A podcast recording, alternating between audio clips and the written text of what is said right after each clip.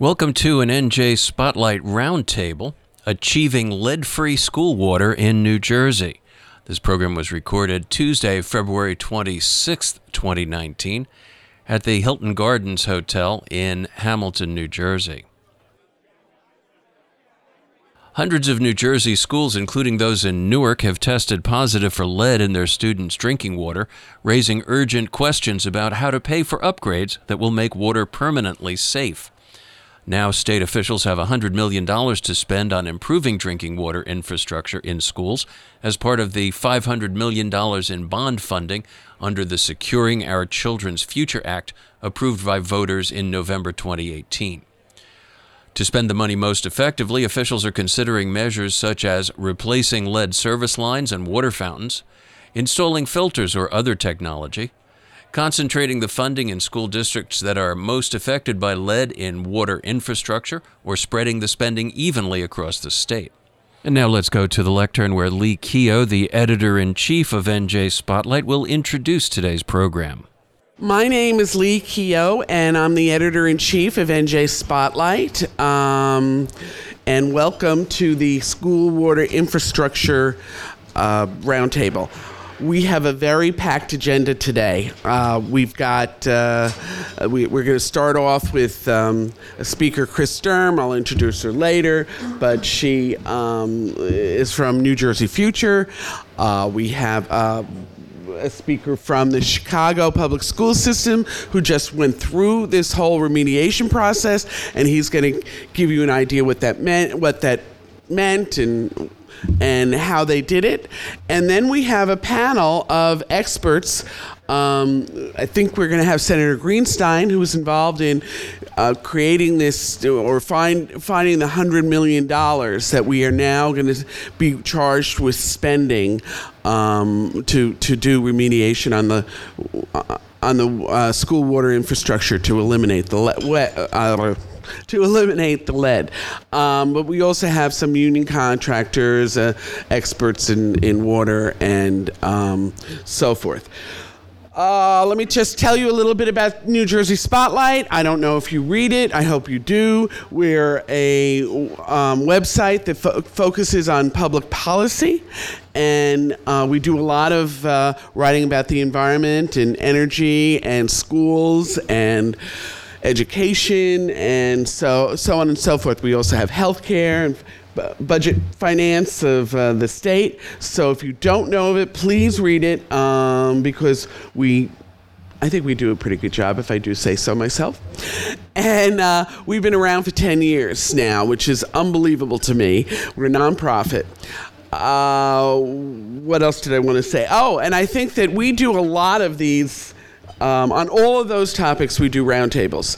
And we, I think this is about our 75th in the 10, 10 years, which is a lot.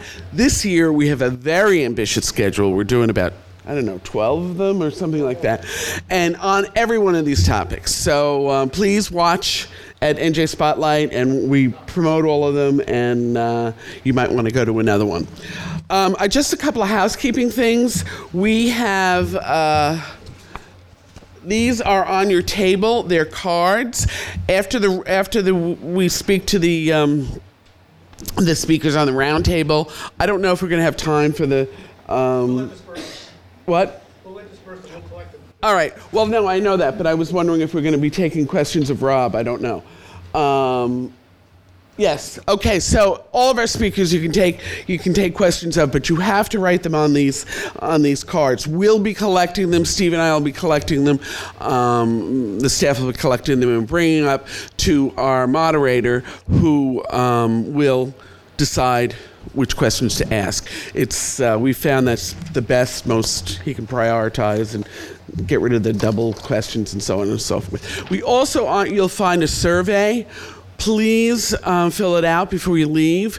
We um, it really helps us in the in just figuring out what to do next time and uh, what you thought of this this roundtable and whether we can do better. So. All right, well, thank you. I want to. Uh, the first speaker we have is Chris Sturm. She is. Uh, I've known Chris for a long time, but I have her She's managing director of po- um, policy and water at New Jersey Future. Um, New, New, Jersey Future is uh, very instrumental in New Jersey Waterworks, if you know that, and uh, it's called Waterworks, right? And um, yes, Jersey, New Jersey Waterworks, and uh, they were very busy with creating, getting this funding, and we have hundred million dollars, and um, she and others are going to talk about uh, how we're going to prioritize that spending. So thank you very much, and I'll be back later. Thank you, Lee. Thank you, Lee. And good morning, everybody. Um, it's great to see a lot of friends in the room. Um, just to get a sense of who's here, um, how many folks are here representing school districts or associated with school districts? Raise your hands. Okay. How about water professionals in the public or private sector? All right. How about folks working um, at the local government level? Anybody? Local government? Okay. And how about state government? Anyone here from the state of New Jersey? Okay, we have a few people here. And which departments are you all from? Okay. And how about you? Schools Development Authority. Terrific. Great. Well, welcome everybody. Um, I think we're all here today for two reasons. One is that we care about children's health and how it's imperiled by lead in drinking water. Um, as we all know, there's no safe level of lead in the human body. Lead inhibits healthy brain development, and it can lead to learning disorders and behavior problems. Um, the only way to know how much lead poisoning is happening is to test blood in children. Children are essentially lead detectors. Um, we know that there are children across New Jersey with elevated blood lead levels, but they're especially concentrated in our cities. Um, in 2015, there were 13 New Jersey cities with a greater proportion of children with elevated blood lead levels than in Flint, Michigan. So it's a problem across the state. Um, lead enters the body from many pathways. Uh, paint is a significant source, water, toys, dust. When it comes to water, um, lead in water is an infrastructure problem. There's essentially no lead in our, our source water. Water leaves the treatment plant. Uh, we have somebody here from the Department of Environmental Protection. Good morning. Um, lead leaves the treatment plant uh, clean, but then leaches, lead leaches into the water from pipes, old pipes, and interior plumbing fixtures and fittings. So a lot of the problem happens either in the building or immediately adjacent to it. For the vo- most vulnerable populations, pregnant women, infants, and young children, exposure to lead in drinking water happens at home. It happens in child care centers, and of course, it happens in schools, um, which is why we're here today. Um, it's a complicated problem, and you'll be hearing a lot more about that soon. Um, I'm part of a task force that's looking at lead in drinking water comprehensively. Um, it's convened by Jersey Waterworks, and it will be issuing recommendations this fall. So, to learn more, I encourage you to go out to the table over there and you can sign up for the newsletter to stay abreast. You can get a list of members. There's several here today, including Mike Fury and um, Kareem Adeem and Amy Goldsmith. And um, we have representatives from the Department of Environmental Protection and other state agencies. Um, in fact, I see Joe Pergola here from Division of Children and Families. Anyone else I missed from the Lead and Drinking Water Task Force? Okay. So, the other reason we're here today is to talk about this new opportunity. $100 million is a lot of money, and it's dedicated to building and retrofitting school district water infrastructure to improve water quality. And the big question is exactly how will this money be spent? Um, the Department of Education Commissioner is charged with setting up the grant program in consultation with the Department of, Edu- of Environmental Protection. Um, before we talk about that, let's just talk a little bit more about how pervasive is lead in drinking water in schools in New Jersey. We've all heard anecdotes, um, like in Camden, kids have been drinking bottled water for over a decade. We know that in the city of Newark in 2016, about half of schools were found to have at least one outlet testing positive for lead, despite having a very well established flushing program and filter program. And it's really great that Valerie Wilson is with us today, who's on the front lines of fixing that problem. When it comes to data, we have a partial story. Um, in 2016, the Department of Education issued regulations that required every school district to test drinking water outlets and outlets used in food preparation for lead. Um, they were required to post results on their websites, and if positive incidences were found where there was more than 15 parts per billion of lead, to share that information with parents and to send it to the Department of Education, and also describe how they were taking those outlets out of commission. Um, New Jersey Future was excited about this. We thought we would get a statewide picture of the problem, but we learned in 2017 that the department didn't plan to compile the data or share it. So we issued public records requests and got um, information um, quickly from the Department of Education showing that 95 schools had uh, submitted results to the department. Um, they showed that over 300 school districts had at least one, an average of eight, um, outlets with lead. Um, these were scattered across the state in rural areas, suburban areas, in cities. Um, we also found that the data was incomplete. So we checked for 13 cities that had high blood lead levels in children and saw only one of those um, in what we received from the Department of Education. We then went to the district websites and found that indeed they did do the lead testing and posted the results.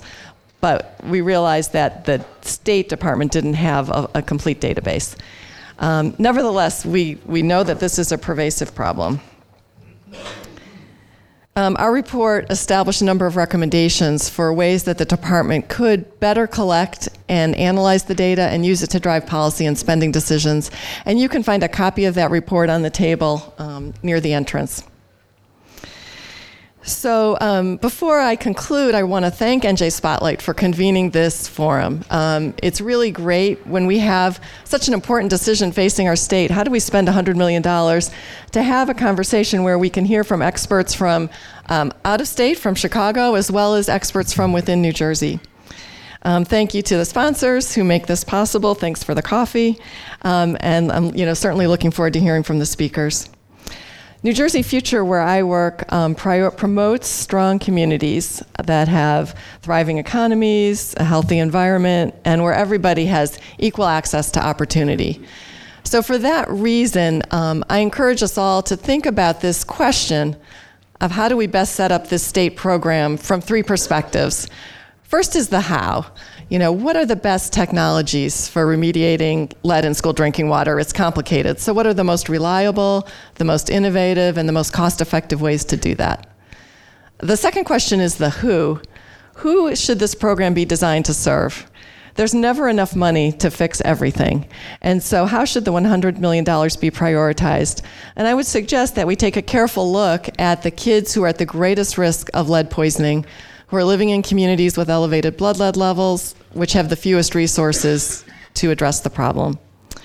And finally, uh, the question is what? What's the best program for a state program um, to address these concerns and to do so in a way that's fair and transparent? Um, we all know we need everybody in New Jersey, every child contributing to their communities, growing up and contributing to the state. And so um, I want to thank everybody for being here today and participating in this conversation and giving me a chance to weigh in. Thank you.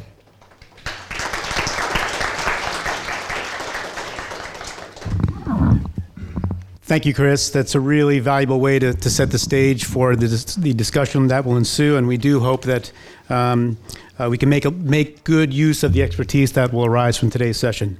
My name is Steve Shallett. I'm the Director of Business Development for NJ Spotlight, and uh, I want to thank everybody for being here and for our um, all of our, our participants who will give their expertise. It's, it's greatly appreciated that you bring your time to this event.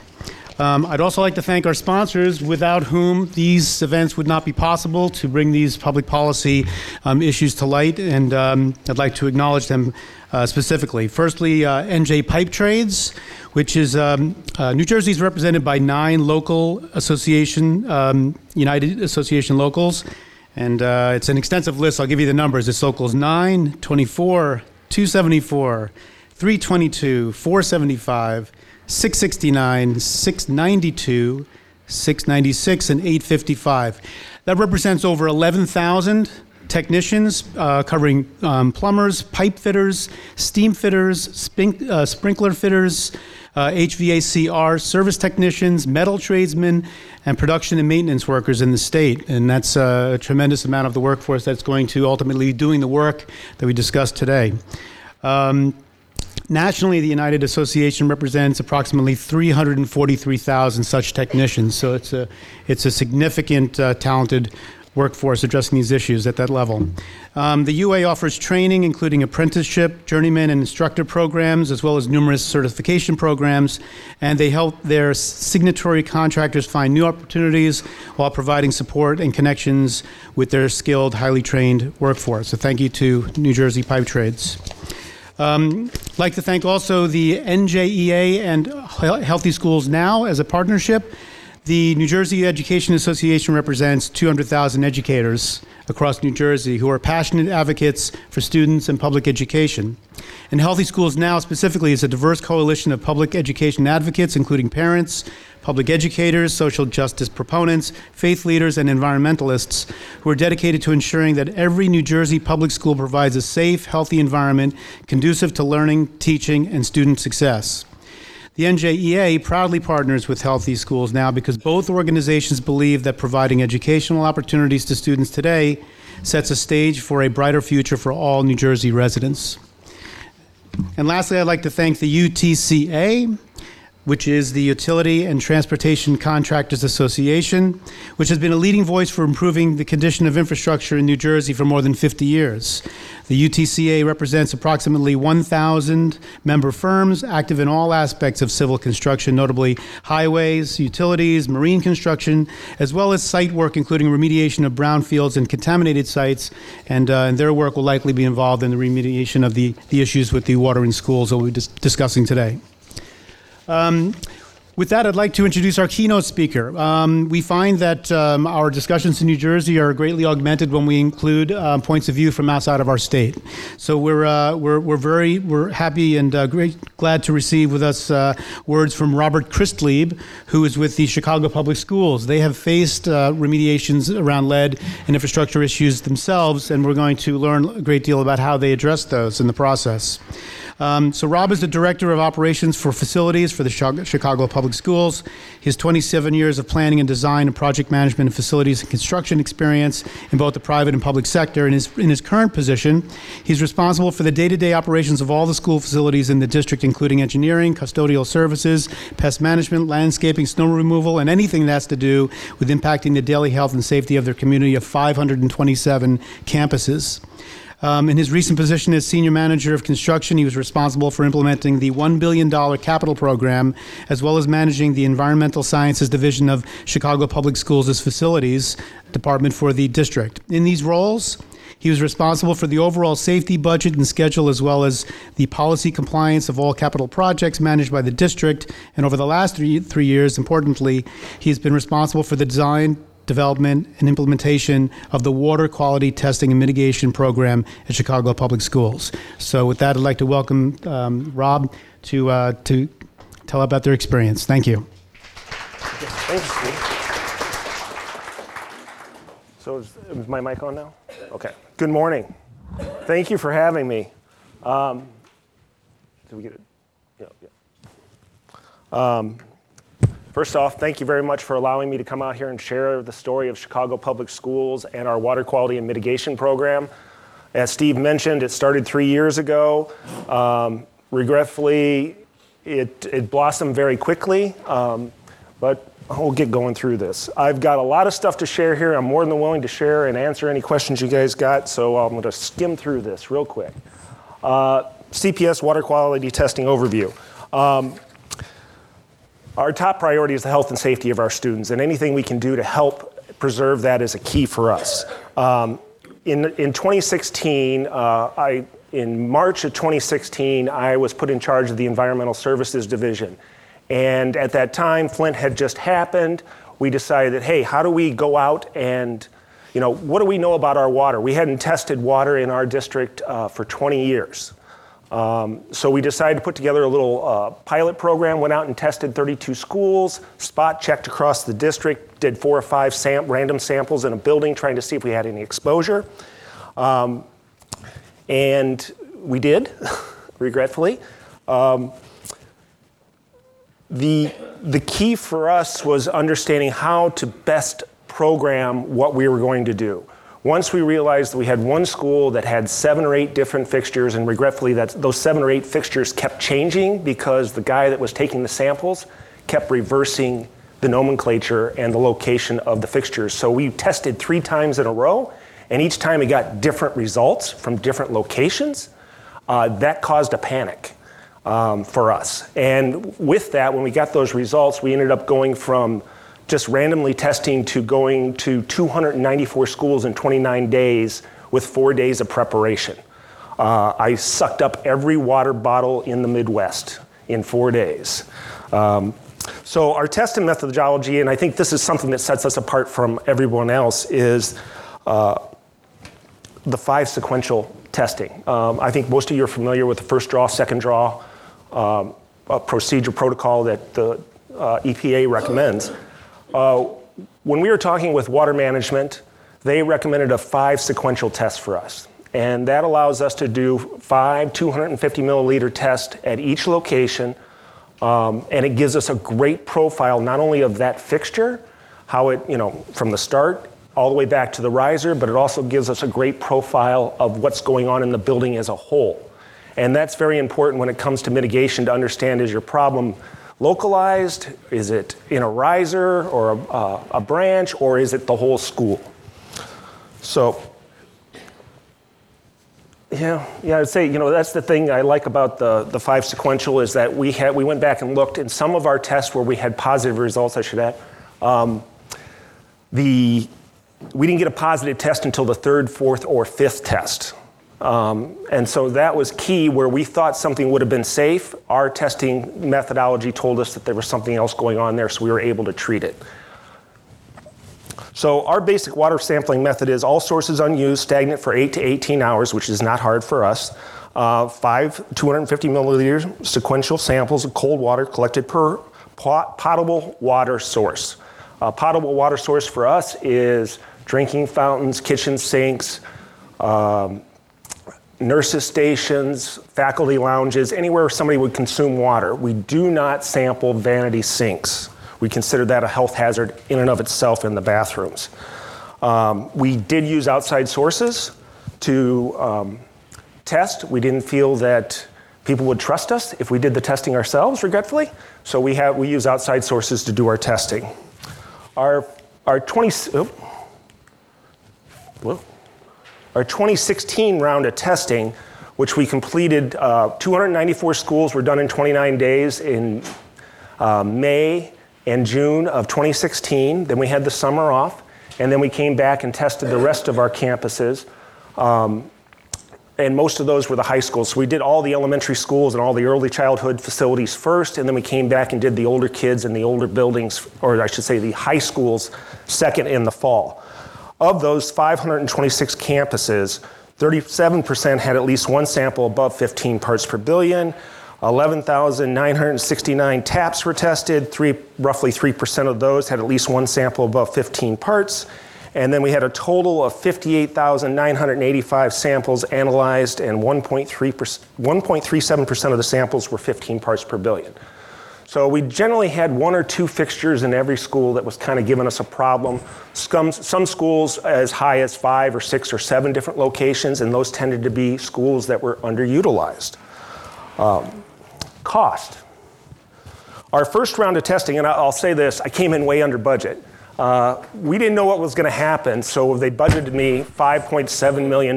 We figured it was going to cost us a couple million dollars to do the testing, and then we were going to have a whole bunch of mitigation that we were going to need to do. Um, luckily, it only ended up costing us about $2.1 million total for that first round. Uh, the average cost was about $35 per sample or 150 to $175 per location to test with the five sequential, which is somewhat expensive. Um, but it did give us a great profile of what's going on in the school. We now, in our, our new round of testing, we've gotten that cost down to $22 per test or about $100 per location. So a significant savings just because we know where everything's at now and we have it, de- we have it in a database, we can speed everything up in the field. And I think that's a key takeaway is understanding what you have and making the sampling as quick as possible. Um, I think I'm getting an echo here. Uh, Total cost and mitigation of pilots, 429,000. So our worst case uh, scenario, and you'll see some pictures later on, is was Tanner Elementary School, which was the school that kept having the random sampling um, problems and kept moving and all that stuff across the building. In that school, we had to in- actually end up creating a potable water system for the building. It's a 1960s, 70,000 square foot, typical elementary school, and the plumbing was leaking like a sieve. Uh, when we got there, when we did the sampling, there must have been 25 or 30 leaks in the hot water system alone. Uh, the basement or the crawl space was steamy and hot. You pay extra for that. So we actually um, instantly went and replaced the hot water lines there just because they were falling apart and we couldn't work. We then came in and started um, trying a process of going through and following our mitigation process and trying to track down replacing fixtures, uh, working our way through, but we eventually had to take it all the way back to the main because we could not, we were getting such cross contamination from the older system, we had to take the copper line all the way back to the main, and then we had to put a backflow preventer on it, we had to put filters on it. I should say we put filters on it first because we were getting cross contamination, and then we ended up putting a backflow preventer on it. Um, so that was an expensive one, but that was the first one, and we learned a lot from that. Um, most of our cost, or I should say, the small fixes, most of our problems were solved uh, with small fixes. Um, you know, uh, drinking fountain replacement, maybe five feet of line or something like that. We had a couple, all kinds of interesting stuff goes on, on in our buildings. Uh, we had one school that fully occupied, um, completely used, but they had a, a, a Rube Goldberg uh, use of piping. It's like the plumber used every section of pipe under six inches that he had left in his truck to create like five feet to, to run 12 inches. It was, it was a classic. Um, I gave him credit for being able to make it fit, but it also gave us a lot of fittings and fixtures that are galvanized. Um, the flushing pilots, uh, no cost fixes, I should say, a lot of the stuff, even though I had money, people just went ahead and spent it against their own accounts uh, for the schools and you know the maintenance costs directly related to the schools. So we lost some of the tracking of our, our ability to track some of those costs, but we're estimating about uh, probably $40,000 in miscellaneous stuff. Um, and then our flushing pilots, which we started, and I'll get into a little bit later, uh, 60% of the cost here was design, but Onahan was $50,000 and Orr was $94,000. Uh, the actual solutions in each of those cases cost about $25,000 and $30,000 for the schools. Uh, time and learning. Every time I look at a fixture, I learn something new. And I think the key is to understand that it's good to have a group of people in your organization that understands the mitigation process so that they can evaluate and work together to help solve problems because every fixture is a unique problem. All right, some of our lessons learned, and we learn these very quickly. Inactive fixtures are a significantly higher risk of, for high lead levels. Uh, we have a lot of fixtures that just do not uh, get any usage, whether it's down by the building engineer's office or it's on the third floor of an underutilized building where no one's going up there. Uh, that's the key. When the water's sitting, we learn this very quickly. Um, and I, will just tell a quick story real quick. We had one fixture in a in relatively new school, 10 years old, 2,000 kids, uh, old main building, 1910, and then a brand new building, 2006 and one fixture right outside the, uh, the main office at the main juncture of these two buildings. 2,000 kids go past it every day, tested positive. Uh, kind of high, too. It was like uh, 40 or 50 parts per billion. And I'm like, wait a second, I know this school. I've been there. I think I, I, I think I might have drank from there. Um, and it's right there in the middle, and it didn't make any sense. So I called the building engineer up and I said, hey, what's, what's going on with this fixture? Why aren't the kids using it? This is right at the center of the school. It's not in some corner anywhere. He's like, well, when they built the building, they hooked it up to hot water. And we're like, okay, um, is it still hooked up to hot water? yeah. Can we change that? Sure. Fix the next morning. So kids are smart. I guess that's my point. Kids know that that's hot water. It's not good to drink. It's going to sit there and stagnate. So that's kind of one of the things that I learned. Um, lead can be anywhere. Uh, you know, 86% of our, our above action fixtures were in our older schools, is what you would expect, but 14% were in our newer schools. And, you know, especially those schools in the early 90s where we're not quite sure where the material was coming from and whether it was compliant, um, you know, we saw a lot of that. Now, these averages aren't weighted, um, but I did, in my mind, I saw a lot more from the newer schools than I thought I would. And I think it's important to say that CPS tests every school and every fixture. We don't cut a threshold off a 2,000, you know, 2,000 plus building. We test every school, or every fixture in every school. Uh, preventive maintenance flushing helped. This is something we installed after our first 294 schools. We realized that stagnation was not working, and I'll talk a little bit more about that. Uh, stagnation is a key contributor for us. Um, as Ms. Strom mentioned, water, we, get, we have one of the best water sources in the country. Lake, we're second best. Lake Superior, I think, is better. Uh, Lake Michigan is second best, but we have very clean water coming out of our Jardine water plant. Uh, Chicago Water Management produces 2 billion gallons of water a day. It's generally very clean coming into our buildings. My problem is the age of my buildings. They're 77 years old, average age. Plumbing is galvanized, it's a hodgepodge. Um, and that's where we believe we're really picking up our, our lead infiltration. Uh, need to turn over the, over the building water system. This was something that water management pointed out to us very quickly. They're like, hey, if you, if you can turn the water over, you're not going to have as many of these problems. Um, we also realize that when we, whenever we're working in a building and touching plumbing, we're being very disruptive to the water quality in that building. And so we're really working with our capital teams and our maintenance teams to make sure that whenever we touch a system, whenever we touch plumbing, we're flushing. We're making sure that we're removing any sediment. All right, now I'm going to go through these remediation protocols pretty quick, but basically it's a four step process for us. Um, the first thing is, of course, identify. and once we've identified a fixture that's tested positive, we put it through a flushing protocol. And this was based upon our hey, fixtures aren't being used. If we stimulate the usage, let's see what happens. Uh, so we would, you know, change the aerators or, um, you know, do that remedial stuff. We then do it through a seven-day uh, flushing protocol, we called it, and it's basically a nine-day testing cycle. But we would uh, flush that fixture for 20 to 30 minutes a day uh, for seven days, and then we would give it a day of normal usage, um, which no one can define normal usage because everybody asks me that question, and I can't quite, you know, it's like, well, I don't know, fixture gets used three or four minutes a day, um, just making sure it's not staying stagnant. Uh, and then we retest. And if it tested fine, uh, below 15 parts per billion, then it would be recertified and put back into service. Um, if it didn't, then it would go to the next step where we would start looking, especially with the porcelain sinks or the, um, the, you know, the porcelain sinks with the guts that can be replaced. We'd take the stops out, we'd um, pull everything out, replace that last foot and a half of equipment that goes into the uh, porcelain sink, porcelain drinking fountain, and then uh, retest again, do a seven day flush, and then retest again. Uh, and then once, if it didn't pass at that stage, then we started looking at, you know, replacing the fixture itself uh, and potentially uh, going back into the line after it. And this is where the five sequential kind of gave us a good head start of what we needed to do uh, if something was going to work for us.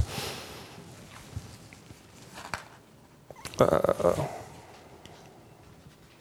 fixture replacement. Sometimes easy, sometimes incredibly hard, especially in a 1920s building. You can kind of see here, this is a very typical installation of a building from the 1910s, 20s, 30s where plumbing was retrofitted and they threw a bunch of fixtures down in the basement, and these things have survived. Um, I would say, it, honestly, if I had to guess, I'd say probably, excluding the newer buildings, probably uh, only 10% of our fixtures have been, refl- been replaced since installation. So I have a lot of very pretty old porcelain sinks or drinking fountains that are, you know, 1960s colors. Um, and they're original to the building. And we had a lot of original brass fittings as well, and those got switched out. Um, but the concerns, you know, when, when you're fixture replacing, it's not just the fixture most times. It's okay, how do I how do I get this back? Because in the picture here that you see, this school had uh, problems down in the basement in the cafeteria space and then had problems up on the first floor. So we ended up going back and replacing the plumbing line back to the main and then tapping up and tapping over and putting in new fixtures. Gets pretty expensive. Um, environmental cost, a lot of asbestos in our buildings, as everybody, I'm sure you guys have too, uh, and of course, lead paint. So those can be very uh, time consuming projects. You have to get a lot of people involved. Uh, but our team got pretty used to what we were doing, so we were able to move fairly quickly. But still, you need an architect. You, okay, how am I going to tie all this stuff back in? I don't want to do this stuff myself. I want somebody to help me design it. Um, fixture replacement, and then we go to major repairs and system replacement.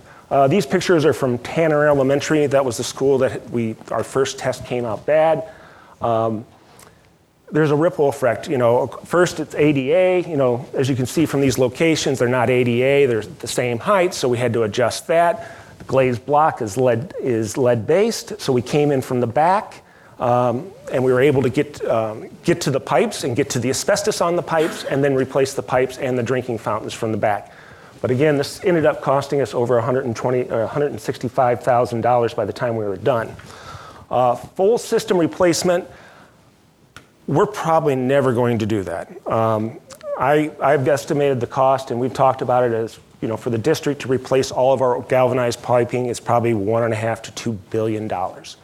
Um, it would be incredibly disruptive.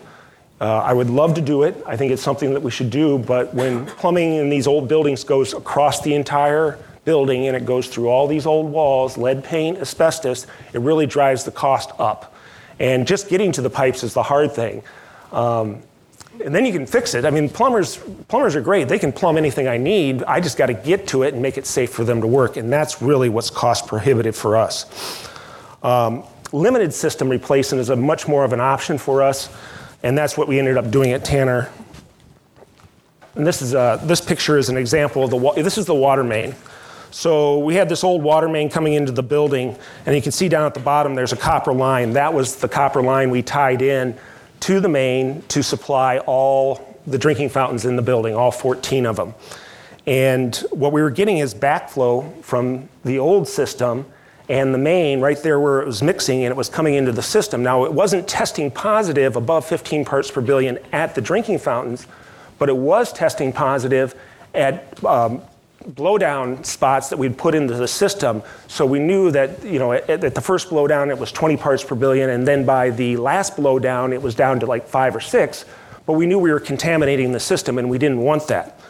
So then we came back and installed the filters, which you see in picture two, which I don't like to do, and I'll talk about that. You know, that those canisters alone are $300. Um, and that made the system safe and allowed everybody to drink, but it still, we still had the problem where water was backflowing into the system and we wanted to eliminate the filters. So then we came back in and basically cut all the main out, as you can see in picture number three, put in a backflow preventer, put in two backflow preventers, and isolated basically so once the water main comes in and splits, it can't come back into the system and can't cross contaminate between the potable and the non potable system that was kind of fun to figure out. Um, real quickly, on our 2016 round of testing, uh, basically we were able to mitigate 80, 79% of our fixtures by flushing, and that, that was using the seven, seven day uh, flushing protocol. Now, how long will that hold? I'm not sure. But I think it, it, it kind of pointed us in a direction that, hey, you know, if these, if these fixtures are being used, we shouldn't have a problem. Um, minor repairs, 13% of our fixtures were mitigated that way. And then minor repairs, just basically fixing the, replacing the fixture, then uh, 10%. And then we had basically 1% of our, Tanner was the only one where we really had to do a, a well, what do you call it? Uh, potable water system. Filters so, of course, once all this started happening, we, we, we started talking about, well, what are we going to do to solve the problem in the long term? Um, and filters were a big discussion for us. Um, and for CPS, and I say this just for CPS because we're, we're us, we're a unique organization, we're very large, uh, largest landowner in Cook County, uh, one of the largest employers, uh, 60 million square feet of space. Uh, op- significant operational concerns about filters. One, the cost of operating and, and maintaining them. They're $79 a piece for us. Uh, that multiplied by, say, 10,000, and all of a sudden you've got a significant line item in your budget every year for replacing fixtures. And regretfully, I don't think that line item would be used up, and that's the problem. Um, preventative maintenance. Most don't have indicators. As a matter of fact, I just found three fixtures uh, uh, right before Christmas with filters on them dating from 2014, 2015, and one unknown. Uh, but we didn't even know they were there. Um, it was a it was an early lead-free fixture, and it only had a little indicator down at the bottom right-hand corner, so no one knew there were filters in there. Um, and we've gone through transitions in our facilities management. We now outsource, so the people that were in those buildings for you know 10 years as a building engineer are no longer there. There's people rotating in and out. They don't know these little secrets about the building, so that gives us a lot of concern. They have a short usable life in high volume areas, especially um, high schools, where we've seen that you know in two to three weeks you've basically used up that filter per the uh, recommendations. And you know replacing a filter once or twice a year is one thing. Replacing it every month becomes a completely different ball game, especially with our limited budget. Um, and most importantly, we were concerned about exposure to heat. Only 60% of our buildings have 60% uh, of our buildings have AC in the classrooms. Uh, we use window shakers, uh, five-year program we just completed, where basically air, every classroom is air conditioned, uh, but not the hallways, the gyms, the cafeterias. 40% of our schools do have central air, but those schools that don't are mostly elementaries and they're using the window shakers. We get extreme temperatures in the summers. I've been in a building where it gets up to a, you know 120 degrees or 110 degrees and that building is just cooking all summer. And so we were concerned about those fixtures having filters and being exposed to that heat. And at 90 to 100 degrees, filters start to change uh, and become something more of a biohazard than a filter. And so we were really concerned about not knowing when that happened. And thus, you know, okay, we'll just replace every filter at the start of the school year. Well, then you're not being efficient with the filters. Uh, timely replacement. It's hard enough for, to me for me to get my team to do the preventative maintenances on the boilers in the winter, uh, much less water fountains in the summer. Um, it's just not a focus of their uh, of the needs. There's a lot of demands on our building engineers. Um, eight hours a day, a lot of demands. We're, we're, we're less we're less staffed than we were, um, and so we were looking for ways to solve the problem without causing us a lot of operating cost. And basically, that's what it comes down to us. How do we mitigate our operating cost and make sure the water's safe? Um, our primary solution with the help of Chicago Water Management was flushing. And at first, it was manual flushing.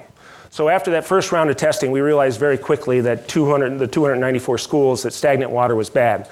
So we asked um, we asked our, uh, our building engineering team at the time, I wasn't in, uh, in, charge of asset, I asked them to quickly put through, um, do, go out and do a flushing test. Water management said, hey, go out, go out to the top of your risers, turn your buildings over, get fresh water into the system. And uh, you'll see here shortly, that was not very cost effective for us. Um, tr- with, with, flushing, we're trying to be scalable. You know, we can adjust it to the school. Uh, every school is unique. Uh, we use manual, automatic, and a combination of those. Um, we're looking for ways we can verify that the systems are working in that A, the building engineer is doing the manual flushing, and B, that the flushing, you know, basically the flushing is getting done. How do I feel sure, oh, I'm sorry, Ooh, uh, how do I feel sure that the water's safe at any given school so that if somebody calls me up and says, hey, is the water safe outside my daughter's kindergarten room, I can say yes, and that's my goal. Um, without having to go out there and instantly test it, so to speak. Um, our long-term goal is to install automatic flushing systems, and um, you know this is after a little bit of discussion and a lot of, a lot of discussion about how do we automatically flush our buildings. A, it takes away the building engineer, it takes away from the building engineer, and it gives us consistency. We know that the water is being turned over, and we can turn it over as often as we like, or we can turn it off. Um, it reduces stagnation, tailored to the school, and we can control it for occupancy. Uh, flushing, the advantages. All right, let me go on here. Flushing counteracts the effects of stagnation. I think that's our number one goal here. Is if we have fresh water in the system, we're going to be in pretty good shape. Uh, if we got old stagnant water, we're going to have problems. Stagnation kills us. Uh, the idea is to flush. Uh, right now, we're manual flushing, so the idea is that they're they're going in in the morning. They're reducing that stagnation time from anywhere from you know eight to 16 hours. Some schools, some of our schools, when they when when the kids leave at three o'clock, that building is not used.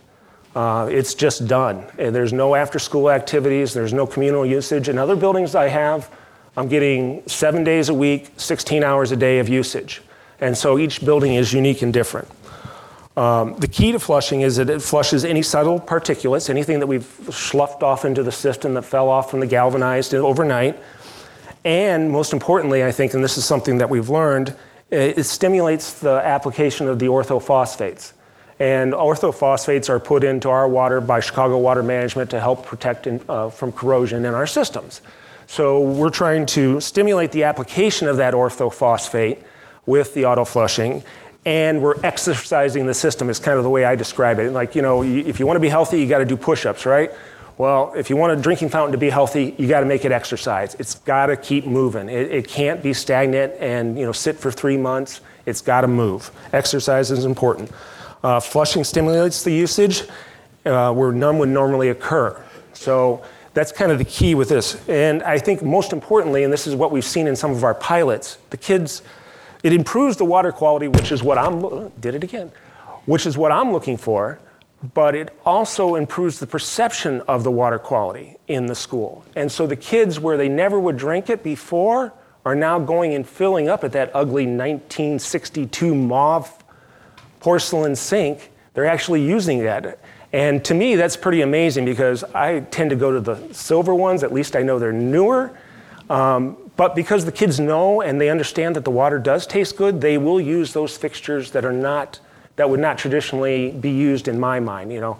So I think that's one of the keys is getting the occupants of the building to understand that hey, your water is good, it tastes good, it's cold, clear, and fresh, and you shouldn't, you know, you can drink it.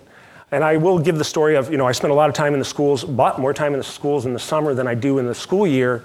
And you know, when it's 100 degrees outside and you're walking through a construction site and you're on your eighth or ninth one of the day, and you see that drinking fountain there, I really, really have to ask myself, am I willing to push that button and drink that water? And usually it's about 90 degree water, and if I sit there and hold it for a few minutes, I might get back to some cooler water, but generally it's stagnation. It might have been there for a month, six weeks, or whatever. So that's a, the, the perception is key. My perception is key. Understanding um, the disadvantages of manual flushing.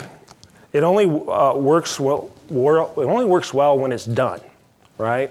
Um, and I think one of the problems that we've had is, well, a it's la- it's it's time and labor cons- consuming, right? Um, right now, we're sending uh, our building engineers out for a one one to two minute flush of every drinking fountain on a day after a school is out. So generally, that's a Monday. Uh, we don't have many days off during the middle of the week, um, though we did with the snow days here, so we did our flushing twice in one week, a couple times. But send them out, every drinking fountain, every potable water source, they're supposed to flush one to two minutes before the start of school on a Monday. Um, regretfully, if it's snowing, or if there's something wrong with the heating unit, or the air conditioner's down, the priority gets shifted. Um, so when we started doing this in June of 2016, uh, in August we had 80% compliance uh, with our PMs, and then after September we got up to 100%. I've had 100% compliance every week since that time. I don't believe it. Um, but the, you know, it, it's a hard thing to call out, right? We know that it's not getting done to 100%. No one's perfect for that long. Um, but we know a lot of fixtures are getting flushed, and even if they're doing it every other week, there's still a benefit to it. Um, and of course, flushing water loss down the drain, and that's a key. And I should add at this point, Chicago Public Schools does not pay for its water. We get free water from the city of Chicago because we sold them Midway and they didn't have any cash, so they gave us free water in perpetuity. Um, but we'll see if that lasts much longer because it is, you know, it is a significant cost. I mean, you know, uh, CPS flushing, this is a brief history. I've kind of gone over this. You know, fixtures aren't being used. Um, so we looked at flushing and we looked at doing riser flushing and, and overall building flushing. That was what we really wanted to do is have the building engineers come in every Monday morning and basically turn over the entire plumbing system by hitting the risers, going up to the third floor, fourth floor, running the vanity sinks and just turning the, that water over in every riser. Well, we did some time studies. It took one hour in an elementary school and it took four and a half hours for two building engineers to do our second largest school, Lane Tech. 750,000 square feet. They only have two building engineers on staff. So, you know, it became pretty obvious that we weren't going to be able to efficiently do that and, and still do all the other stuff that we're trying to do in the district. So that's where we, you know, 470 building engineers, but 527 campuses. And some of those building engineers are double stacked at high schools. So we have a lot of, a lot of elementary schools where they're what we call potted where the building engineer will be between one or two or three buildings. So in those cases, we have to enlist the custodians to help us with the flushing programs. Uh, luckily, food services was ahead of us on all of this, and they already had a protocol in place. They've had it in place for five or six years now, where they're going in every morning and they basically turn on the spigots in the, in the tri basins and their fixtures, their food prep sinks, and they run those. They'll run them for 30 or 40 minutes.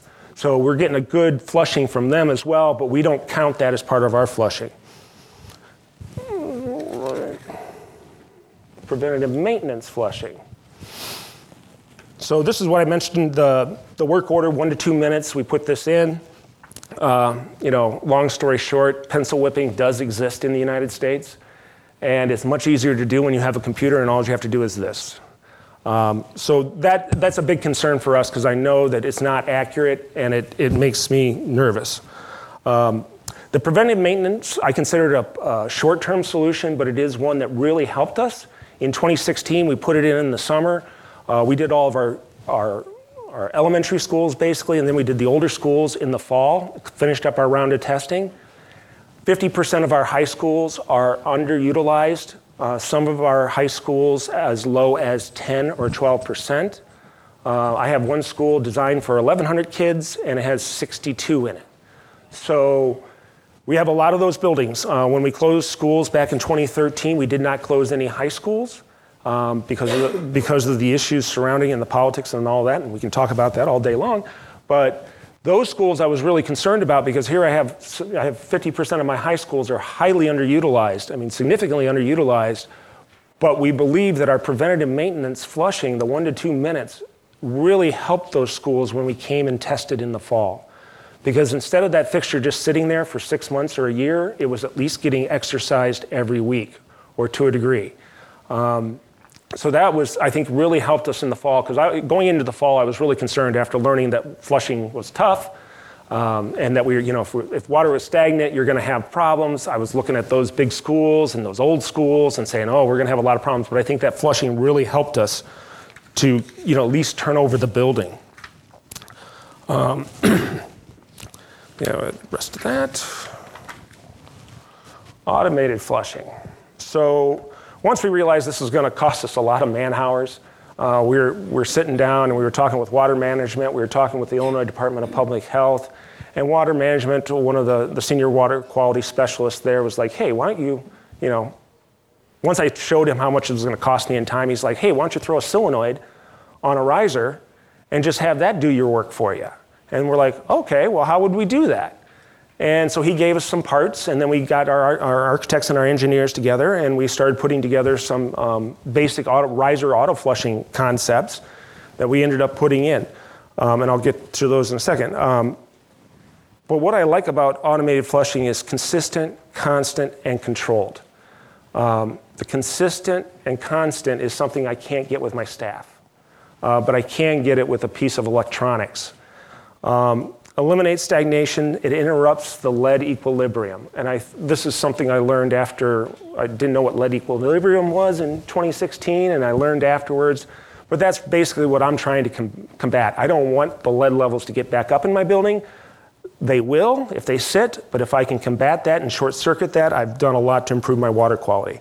Automated flushing water quality, it's cold and clear. One of the nice things about this is when you turn the water over in the morning and you actually empty out your plumbing system, you're bringing nice cold water in from the main. at 58 or 59 degrees, and that makes a su- substantial difference on, versus a building that's heated at 75 and has been sitting overnight. The water quality is much better.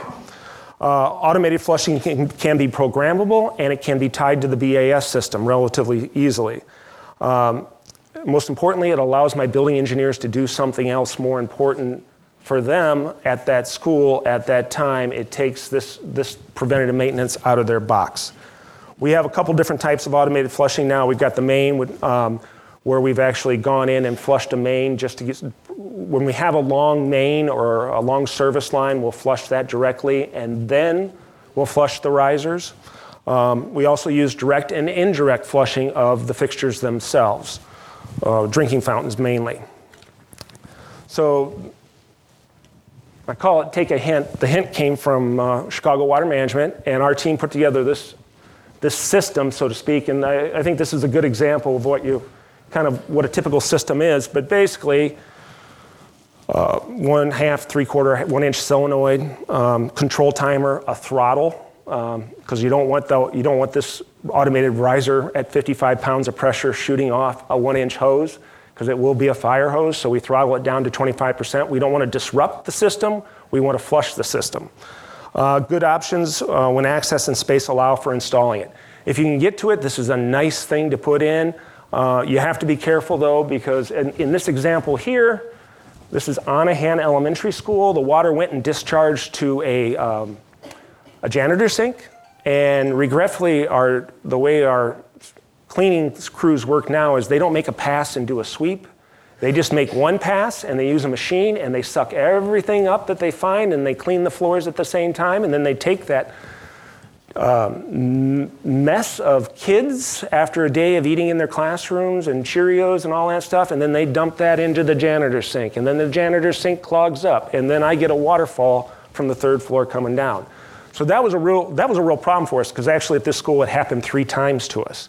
Um, and so we're, we were saying, okay, we have to be concerned about that, and how do we work with that?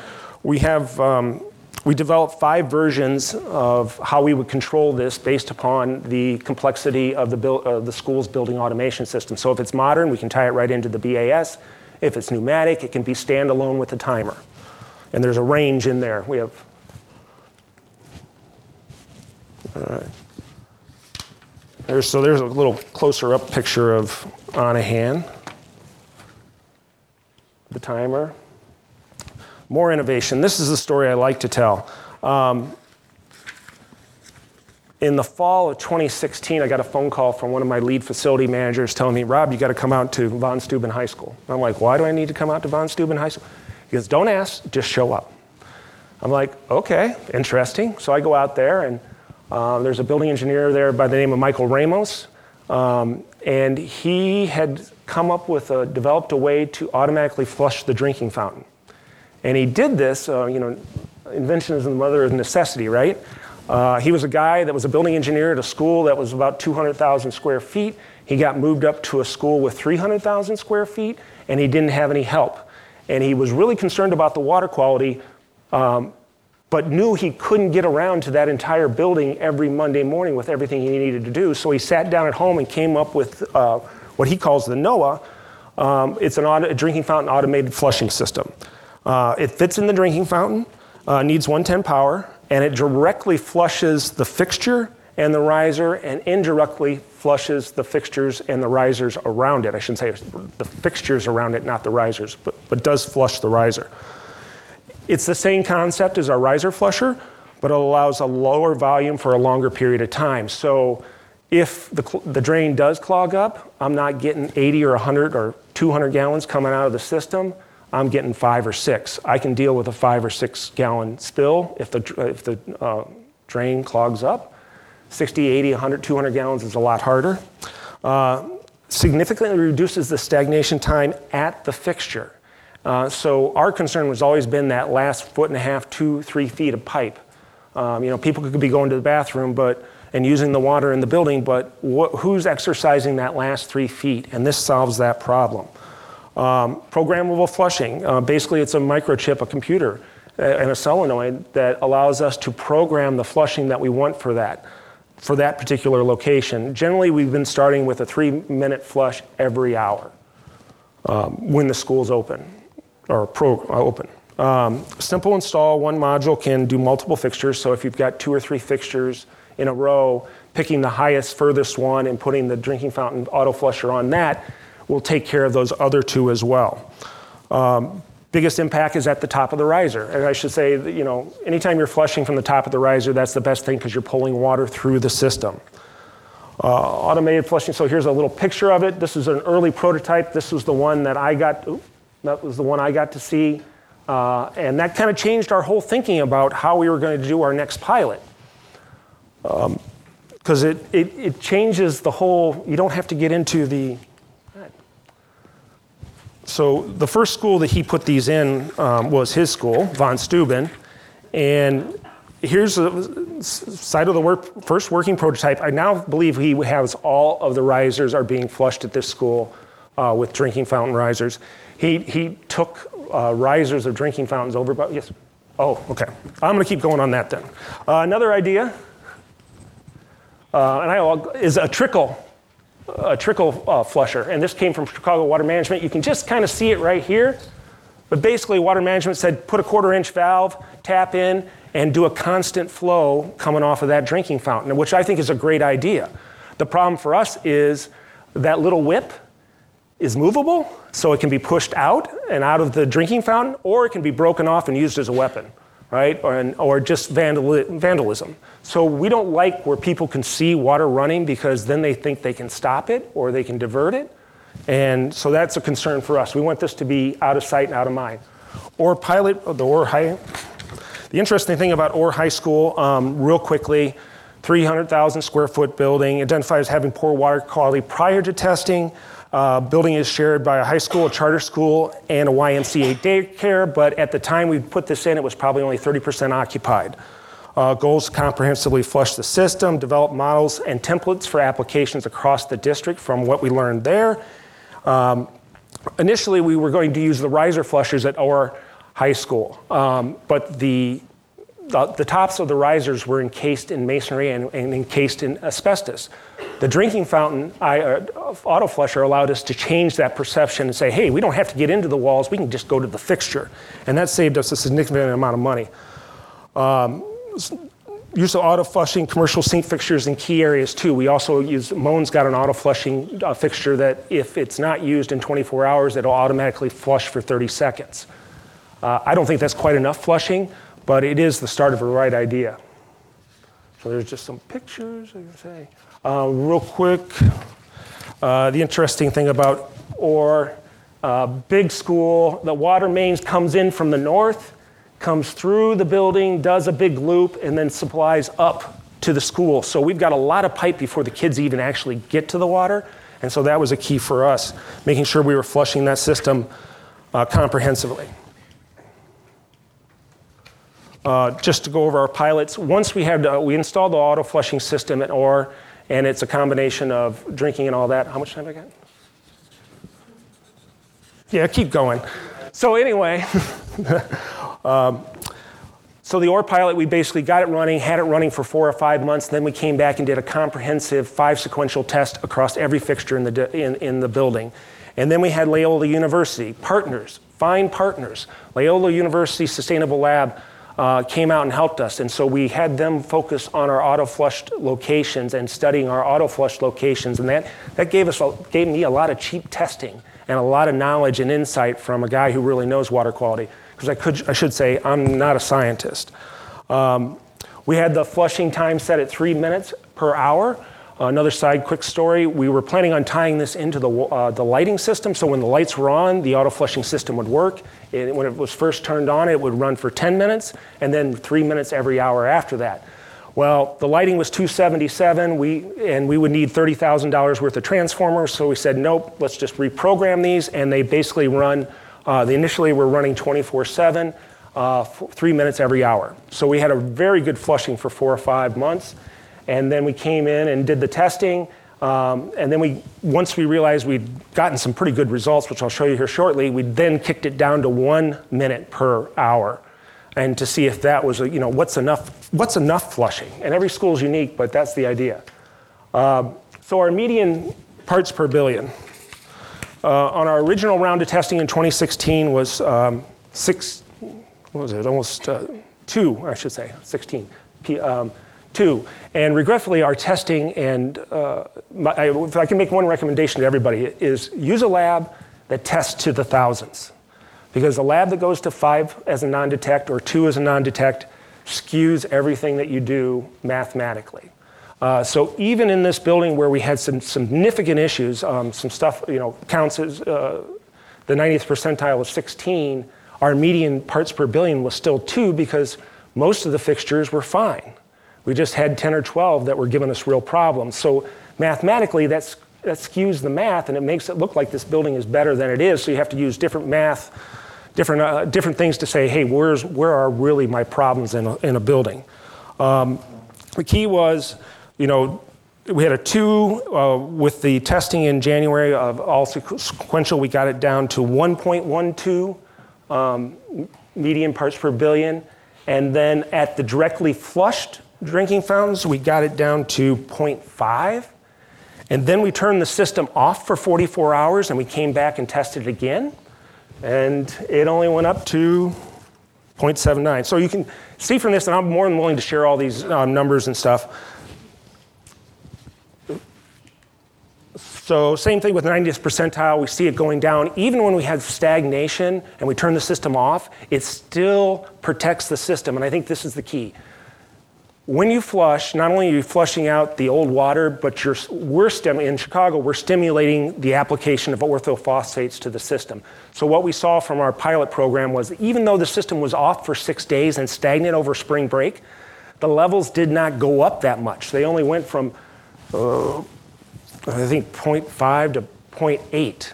And we believe, our theory is that because we were exercising the fixtures and running water through and building up that orthophosphate, we basically generated a protection within the system that allowed us to turn off and not use the building but not see rapid increases in our lead concentration because the orthophosphates were doing their work.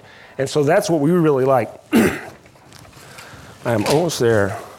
So, real quickly for CPS, um, our next plans are one, uh, next week I'm going to start testing 25% of our schools uh, on a four year cycle. It's not mandated by state law, it's what CPS decided to do. Um, so, we'll start going through our testing cycle again. Uh, we're expanding our pilot, water auto flushing wa- pilot, to 25 schools, and those are the 25 worst elementary schools that we had from the first round of testing. So, we're going to target the highest needs first. Uh, develop program to apply across, we're trying to you know, learn how we can apply this across the district and basically make it very simple to go through our 527 campuses without having architects do all the work for us. That, you know, basically my crew can say, all right, I need an auto flusher here, I need an auto flusher here, and I need to do this. So build those templates. Uh, we're going to continue the flushing protocols with an auto, sh- eventually shifting to auto, uh, auto flushing probably over the next three or four years uh, re- retesting all the potable wa- water sources on a four year cycle. And we're looking at how do we use big data and information monitoring to monitor our water quality system. Um, and we're, right now we're doing a study with Loyola University to better understand the concentrations of orthophosphates that's actually arriving at the school. We know what's coming out of the plant in downtown Chicago, but what am I getting out by O'Hare? And does that change my flushing um, protocols. Closing thoughts. Um, you know, for us, it's how do we maintain water quality between tests? Tests are just a snapshot in time, and a fixture that's good today may be terrible in a week uh, for a number of reasons, but or in a month. So it's just a, a, snapshot in time, and that's why we like auto flushing because it allows us. We know that the system's functioning, it's moving, it's turning water over. So, how can I say that the water is safe? Um, most importantly, every school is unique, uh, yet they're all the same. Um, every community school I've been in has the same basic things. It just the school operates on a different level, different occupancy, uh, different community involvement. You know, some some have student or some have parents groups that go out and buy uh, drinking fountains for the school. Others don't have anything. So every school is unique, and you have to look at that. Uh, most importantly, I think, is ask for help. Uh, I, I wouldn't be here talking to you guys today about our program if I didn't have the help from Chicago Water Management, the Illinois Department of Public Health, Illinois EPA. They were all very helpful and uh, were resources for us to understand what was going on and how we could best combat it. And I think it's become a mutual relationship now where we're both sharing ideas back and forth. Um, the other thing I'll say is transparency. Transparency saved me. Um, for those of you who don't know Chicago, we get, we're in the paper every other day. And if we weren't transparent about our lead testing protocols, our protocols, our sampling, everything, we would be still in the papers right now. And what we did was we said, okay, we're going to get our test results at, you know, our rough test results come back at 9 o'clock. They're QA, QC'd by 4 o'clock. By 4 o'clock, I'm talking to the principal, telling him what we're going to do. And then um, a letter is going to the school. And the next day, the, the, the school and the parents and everybody is getting that information. Um, and so, and then it's posted to a website. So we weren't hiding anything. We weren't. Everything was out front, and I think that's key because once they saw that we were showing them what our results were, the protocols were legitimate, and that we were addressing the issue, the heat went down significantly, and that allowed us to focus on actually solving the problem versus writing emails about how we were going to solve the problem. Um, and the other thing I'll mention too is code changes. We're looking, uh, state of Illinois is looking at changing the sizes of our pipes. Um, you know, one of the problems is we got, I got new schools with dual 16 inch mains coming into the building. I don't need that. I, uh, what if I just had dual 8s or 116? Then I don't have to move as much water through my system. And that is my, don't be a fish out of water. Um, I look forward, to thank you very much. I, sorry for being.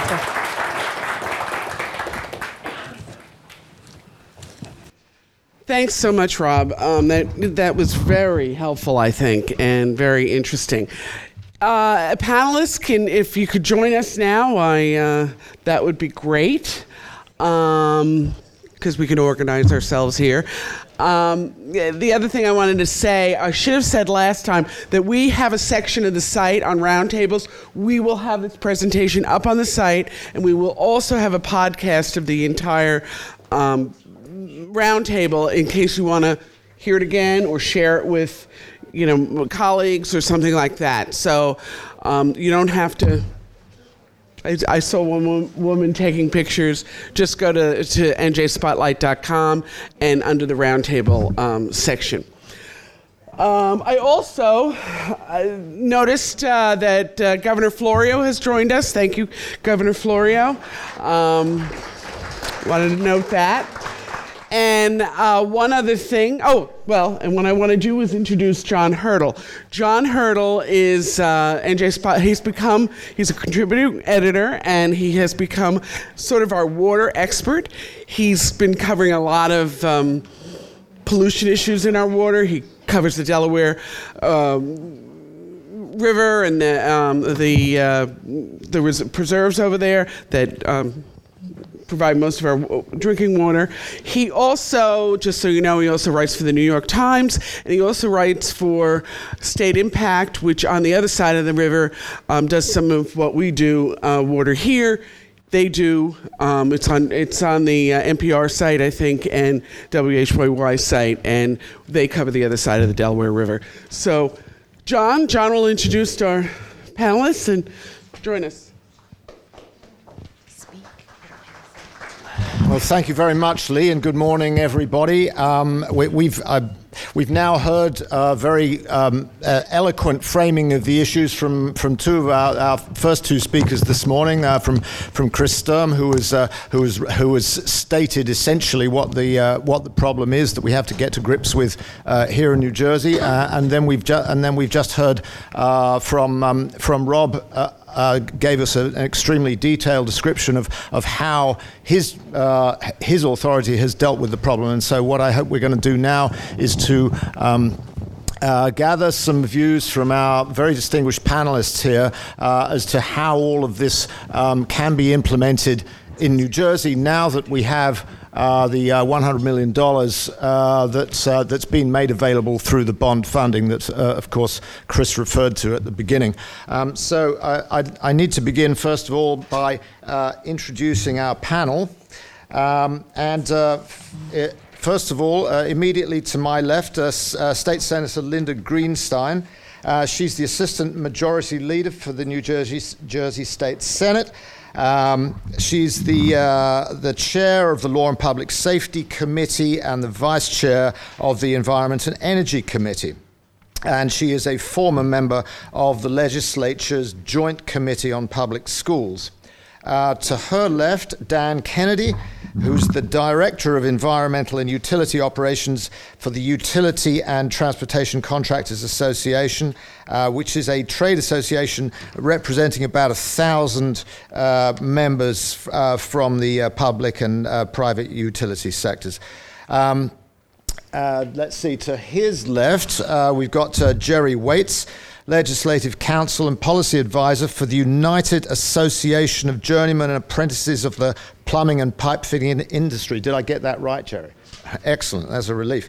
Uh, so that's a trade group uh, that represents about 340,000 plumbers, pipe fitters, uh, and other trades in local unions across America. Uh, to Jerry's left, uh, we have uh, Valerie Wilson, who's the school business administrator for um, Newark Public Schools. Uh, Valerie led the testing and treatment of lead in the water of Newark schools starting in 2016. Uh, a program that attracted national attention as a way of uh, dealing with lead, and I hope we're going to hear a lot more about that.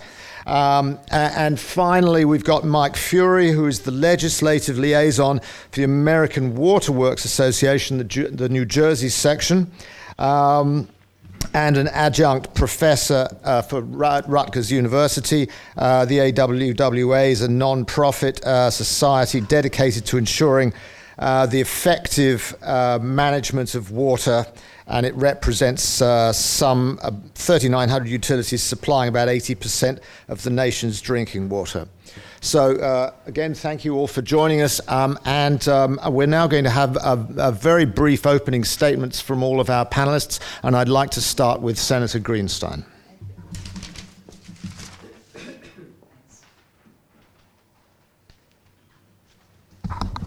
Good morning, everybody. Um, it's nice to see all of you. Um, I, my impression, I heard about half or a little more than half of the gentleman from Chicago. I think we have a lot we can learn from there, so I do intend to try to speak with him further to learn more. But I was asked today to just very briefly talk about two things that I've worked on. Um, one is the, uh, I was co chair of the Joint Legislative Task Force on Drinking Water Infrastructure, which met from about 2016 to 2018. And um, I was asked to talk a little bit about the background of that, why we formed that. And the other is our law Securing Our Children's Future Bond Act. I was a co sponsor of that, and that gave us $100 million for school district water infrastructure. And many of us are wondering how that will be implemented. And I think the short answer to that is we're not sure yet, but I'll, I'll talk a little more about it. Um, so, those are my two um, involvements, you might say, with the drinking water. Now, the Drinking Water Task Force uh, that I was co chair of was founded and formed based on concerns over the condition of the state's drinking water infrastructure. Um, there was a bill, SCR 86, that formed the committee. Um, it was also partially prompted by the water crisis in Flint, Michigan, and the fear that many of our citizens were being exposed to dangerous levels of lead. Uh, when we first started, we ha- were going to have a couple of very lengthy sessions, and we weren't going to do one specifically on lead, but there was a real outcry to do that, and uh, we did have a special session on lead. So there's a very good transcript out there of, of the many great speakers that we had part of the task force's mission was to define the problems of lead in drinking water in schools, uh, to give opinions on how to deal with the problem, and most importantly, to answer the question of how to pay for large scale remediation. One of the things I picked up from our Chicago guest is that you really can't do that. You just can't do the very large scale remediations with the, even with the monies that we've been given. Uh, so what you have to do is come up with very good organized methods of trying to solve the problem. I'd say on a smaller scale. Um, one of the key problems we found with regard to lead in school water is that it's leaching from pipes, solder, and plumbing fixture over to the taps. Lead, as we all know and hear, is especially harmful to developing brains and can cause brain damage and disabilities. And it's not just an inner city problem or a rural problem, it's an older community problem. Um, lead was discovered in all 21 counties in our state. Uh, so we have to make tough decisions about how we're going to address the fact that our children are really being poisoned because no amount of lead is safe for children, not even a tiny amount. In July of 2016, the Department of Education, in collaboration with the Department of Environmental Protection, developed regulations for lead sampling for schools, and they were supposed to be followed by all of the public schools. Obviously, if we don't collect information, we can't make decisions. Um, so, this information, at this point, even though people were given a one year extension, schools should have really provided this information. Um, they, there was $10 million appropriated through the budget to allow the public schools to do the testing. Um, lead is definitely prevalent in our schools' water, or at least as it goes through the system. But to our knowledge, and we have not been able to find out if the DOE has collected much data from the schools. Um, the information we have goes back a year or two, and it shows that many, many schools did not comply. Um, some complied but didn't make the information available to DOE, so there has not been a good collection of data. They were supposed to test water outlets and conduct a lead sampling plan to survey entry, flow, plumbing materials, and fixtures. As of August 2017, only 16% of New Jersey's 600 school districts sent required lead testing information to the uh, Department of Ed, and we've been unable to get updated information. The DOE regulation requires that while all school districts must test for lead and make these results publicly available, only districts with lead levels that meet the action level of 15 parts per billion must be submitted to DOA, DOE. So, again, without a full accounting, it's impossible to make effective decisions. Um, I do think that the DOE needs to do a better job of enforcing and setting up an organized lead testing program and also in communicating this information to the public. And I feel that these testing regulations need to be revised to be comprehensive and uniform and that all schools must apply. The um, uh, the bill that I mentioned, Saving Our Children's Future Bond Act, had a section with $100 million um, for school district water infrastructure. This provides for review and approval and eligibility criteria for school district water infrastructure improvement grants. It's left very open ended. It's established by the Commissioner of Education, again working with the DEP. At this point, we're not aware, uh, we're sort of doing this at a time where we're not aware of um, what is going to be happening. I don't think the bonding has started yet, at least to my knowledge, uh, or that there's any real planning for how this money is going to be spent. Um, I personally feel that uh, rather than just giving a little to every district, we should identify the districts with the greatest need, high lead levels in the schools, and who really can't afford to do the remediation themselves. And we should um, parcel it out because 100 million won't go very far. Uh, it's estimated that the cost of repairing all water lines exceeds $8 billion. We only have a fraction of that amount, so we have to make the best use of the money. Um, I'm not going to get into some of these other, there's all sorts of other things about flushing and corrosion, and I'm not going to get into those water filters. You've heard a lot about that today. Um, I also think we, we need to educate people especially parents of school age children, about the presence and dangers of lead in drinking water. And that way we can mobilize people better to make sure that um, water lines are being replaced and that uh, their children are safe. So thank you very much, and um, I look forward to the rest of the panel. Thank you. Yeah, John. Yeah, Sure. gonna- yeah. I'm just going to sit down. Yeah. Yeah, that's fine. So, um, thank you all for your attendance today and uh, for uh, your focus on this issue. Um, my name's uh, Dan Kennedy. Before my role with UTCA, I served as Assistant Commissioner for Water Resource Management at the DEP. Um, during my time at the DEP, um, all the news on Flint hit, uh, and my counterpart in the state of Michigan was being indicted and uh, potentially spending some time in jail. So you could you could uh, sense that um, my urgency to get up on this issue and to ensure that I was doing my job the best I could in my role in state government. Um, it was definitely in the front of my mind.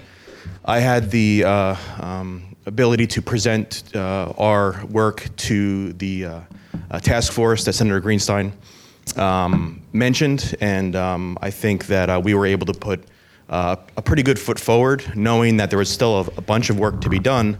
This was a couple years ago, and the, the new leadership at the DEP, uh, I believe, has continued um, the focus on water infrastructure and deserves uh, a ton of credit uh, to c- continuing that work and that focus. Um, I want to mention uh, very clearly that the legislation doesn't just say lead, right? The legislation says water quality, uh, it supports construction, reconstruction, rehab, replacement uh, for the purpose of improving water quality in school districts.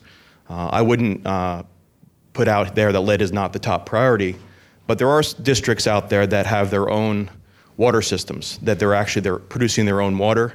They may be on wells, and they may have issues with groundwater. They may have issues with new uh, emerging contaminants like PFCs. Um, they may have issues uh, with uh, maybe they're in a rural area and have issues with nitrates. And those issues are also um, important and will, would impact, if in the water of the school district, would impact the health of our, of our children. So um, we would encourage, the UTCA would encourage that um, the state uh, DOE can, looks wide, as widely as the legislation allows and considers that uh, not just lead, but all issues in drinking water are considered for, for, for eligibility. Um, we also want the state to consider uh, the accountability to the taxpayers. This is a really big step the state took. Bonding $100 million is not a small deal for water infrastructure. And, and as the senator mentioned, this is just the first step. Uh, we also need to raise utility rates. We want to make sure that all the additional money spent on water infrastructure, whether it's on premise, in terms of in buildings, in the streets, at the treatment plants, supporting our source water, is done in a way that actually solves problems and not just spends money. So we think that um, accountability and transparency is a big part of any dollar spent by the state of New Jersey uh, in the sense of water infrastructure because we're going to need more of it. This $100 million is a good start, but just a start. We think that long-term fixes should be the priority and, and for the highest exposure points, um, and not the short-term fixes that may be, uh, you know, in terms of uh, getting things done right away, like filters. We think that infrastructure uh, means pipes in the road, pipes leading into the buildings, and the pipes and fixtures that the kids drink from in the schools. So uh, I have some ideas for the DOE that we'll share during the Q&A, um, but we think that it's smart for utility contractors to be working with schools uh, and those that are working in the schools are primarily going to be the building trades and plumbers to make sure that we're seeing from source to tap uh, as complete of a solution as possible. Uh, and the, the, the things that Robert mentioned about filters in schools, um, I saw firsthand uh, when Newark hit, and I met uh, Miss Wilson. I met the, the great people uh, that, that work and run Newark Water, and you walk around uh, those hallways and you realize they're, they're um, custodians and engineers, how much work they put into this day to day. Um, you realize when you walk past the filter and there's got three or four years of paint on it, when you know they paint over the summers, and the filter's got three colors of paint on it, those filters are three or four years old, right? So um, what Robert said about Chicago, I think, is true in uh, in New Jersey, and probably true nationwide. So we really should be seeking the longer term solutions, not just in our urban uh, communities, but in all older communities in the state of New Jersey. I live in a place that uh, most, uh, you know, I think by the nature it's called a city, the city of Bordentown. Um, one of our most famous residents was Thomas Paine, so you can tell we've been around for quite some time. Uh, we're an older community, and we have issues with our lead pipes um, in our schools uh, and in our system. So it's not just a an urban, classic urban uh, versus non-urban community thing.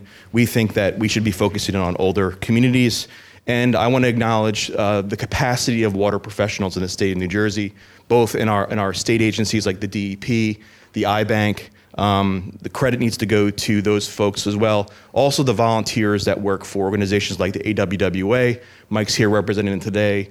The investor owned utilities bring a lot to the table.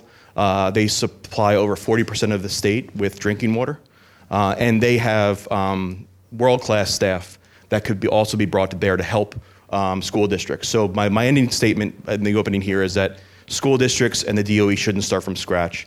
They should build on the capacity we have in this state to manage water systems. We should bring in all that capacity in to make sure that we get the biggest bang for our buck out of this $100 million. Thank you. Thank you very much. Um, and uh, before, before I ask Jerry to give us his opening statement, I just want to say that there's been several mentions of the, uh, of the DOE and how the DOE um, uh, will will implement any of this. Uh, the, I just want you all to know that the DOE was invited to participate in this event and they declined. Jerry, please. Um, an emerging crisis is kind of what you start to get the picture of here. My name's Jared Waits. I'm here on behalf of the United Association of Plumbers and Pipefitters and uh, their New Jersey pipe trades. These folks are on the ground out there with this, these issues every day. With me today is Jim McManus from the Plumbers Local in Newark. His, his members are in the schools in Newark replacing, doing, putting in filters and things like that to address these problems. Um, it is really an emergency, emerging crisis. I mean, there's some statistics that say uh, in New Jersey, um, 1.5 million out of 9 million people are using water that's in violation of safety standards. That's like 17, if there's 100 people in this room, that's like 17 of, of us are using that. And that's just a little glimpse. We, our organization, um, and I, I, do policy and legislative work for the UA, we call it the UA. Um, we, like a lot of people, started paying attention to this issue. You know, Flint is a terrible tragedy and travesty, but the one silver lining is that a lot of people in this room are here in part because we've all started looking at this issue, this issue a lot more since Flint. And that's what we did. And we got involved. We had a lot of people volunteering and donating time and resources to help the people in Flint. Um, and then we did a really serious deep dive on the research across the country that was happening with these issues. And what we found is really fascinating. I will tell you from the start, um, it's an infinitely complex issue. I, have been doing policy issues for 20 plus years. I've never seen something this challenging.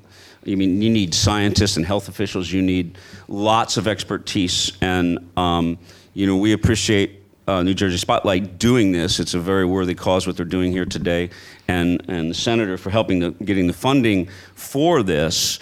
Um, it's really good for New Jersey to get ahead of this because while there's problems there, people aren't getting sick yet. The problems are just being to be identified. New York is in a lot worse shape. They're having a lot of serious problems in New York. So when we did this research, just quickly, what we found is um, first of all, you have to understand that the problems with water can come three places: either the original source, when it, whatever the source may be, a reservoir or a lake. Um, you can have contaminants there. You can have contaminants that the water utilities are not even testing for, and so they get get through and nobody even knows it.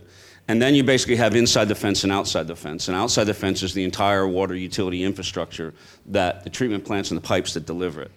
You can have all sorts of problems throughout there, and we are, mostly from decaying infrastructure. Inside the fence is the internal plumbing and piping of the buildings. And guess what? The infrastructure on the outside is 50, 100 years old. The inside of the buildings, the piping systems are just as old, and we have problems there. So that's the kind of context. And what we found, we found uh, it's not just lead, as, as Dan alluded to here. We found three major uh, contaminant categories. Uh, with lead, there, there, was one report showing over 3,000 jurisdictions from Reuters, uh, research group, uh, journalists, and over 3,000 jurisdictions with lead worse than Flint. There's another report. We have a white paper on this. On this. We're glad to share it. Another report showed over half the states, I think, with chemical contaminants in water. And then there's a third statistic that the federal government is very focused on with an over 200% increase in Legionnaire's disease, which can be deadly, uh, caused by the bacteria Legionella. Um, so these three contaminants are across the board. The report that I mentioned from New Jersey saying 1.5 million people uh, exposed, that's all categories of contaminant, not just lead. Now, lead, I think the Spotlight did the story and showed 400 schools in New Jersey with lead. Clearly, lead's up front, and in this issue with this, it's up front. But as Dan suggested, you know, it may be a good idea if you wouldn't go out there and do a battery of tests or a, or a battery of all kinds of comprehensive testing across the schools, which you need to do, to also do some spot checking on these other issues. Because God forbid you, you find out and you take steps to make sure it's lead free, and then somehow there's bacteria in, in the water. Bacteria is naturally in the environment, it comes in. What happens is it comes in and it can be safe, but then it gets in a stagnant part of the water, just as the last presentation Rob showed.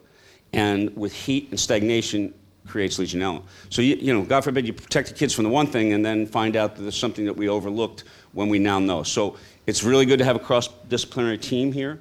And I think one of our recommendations would be that to help the government, you, a, a cross-disciplinary team should be formed with people like Dan, engineers, building engineers, environmental engineers, health department, environmental department, master plumbers who do the plumbing code, which is going to have to be rewritten in some regards um, as we go down the line. But it's a very complicated problem. It's coming at us fast and hard, and there are things you could do. Last presentation was great but there's a lot of things that have to be done inside the fence, outside the fence. And it's good that you sparked this debate today to get it focused and to help figure out the best steps on allocating this $100 million so you get the most out of it and it's used efficiently and you identify what's out there and what has to be done uh, right away and in the near future. Thanks, Jerry. Valerie. So, where do I begin? Good afternoon. Uh, my name is Valerie Wilson, and I am the school business administrator for the Newark Public Schools. Newark is the third oldest city in the nation.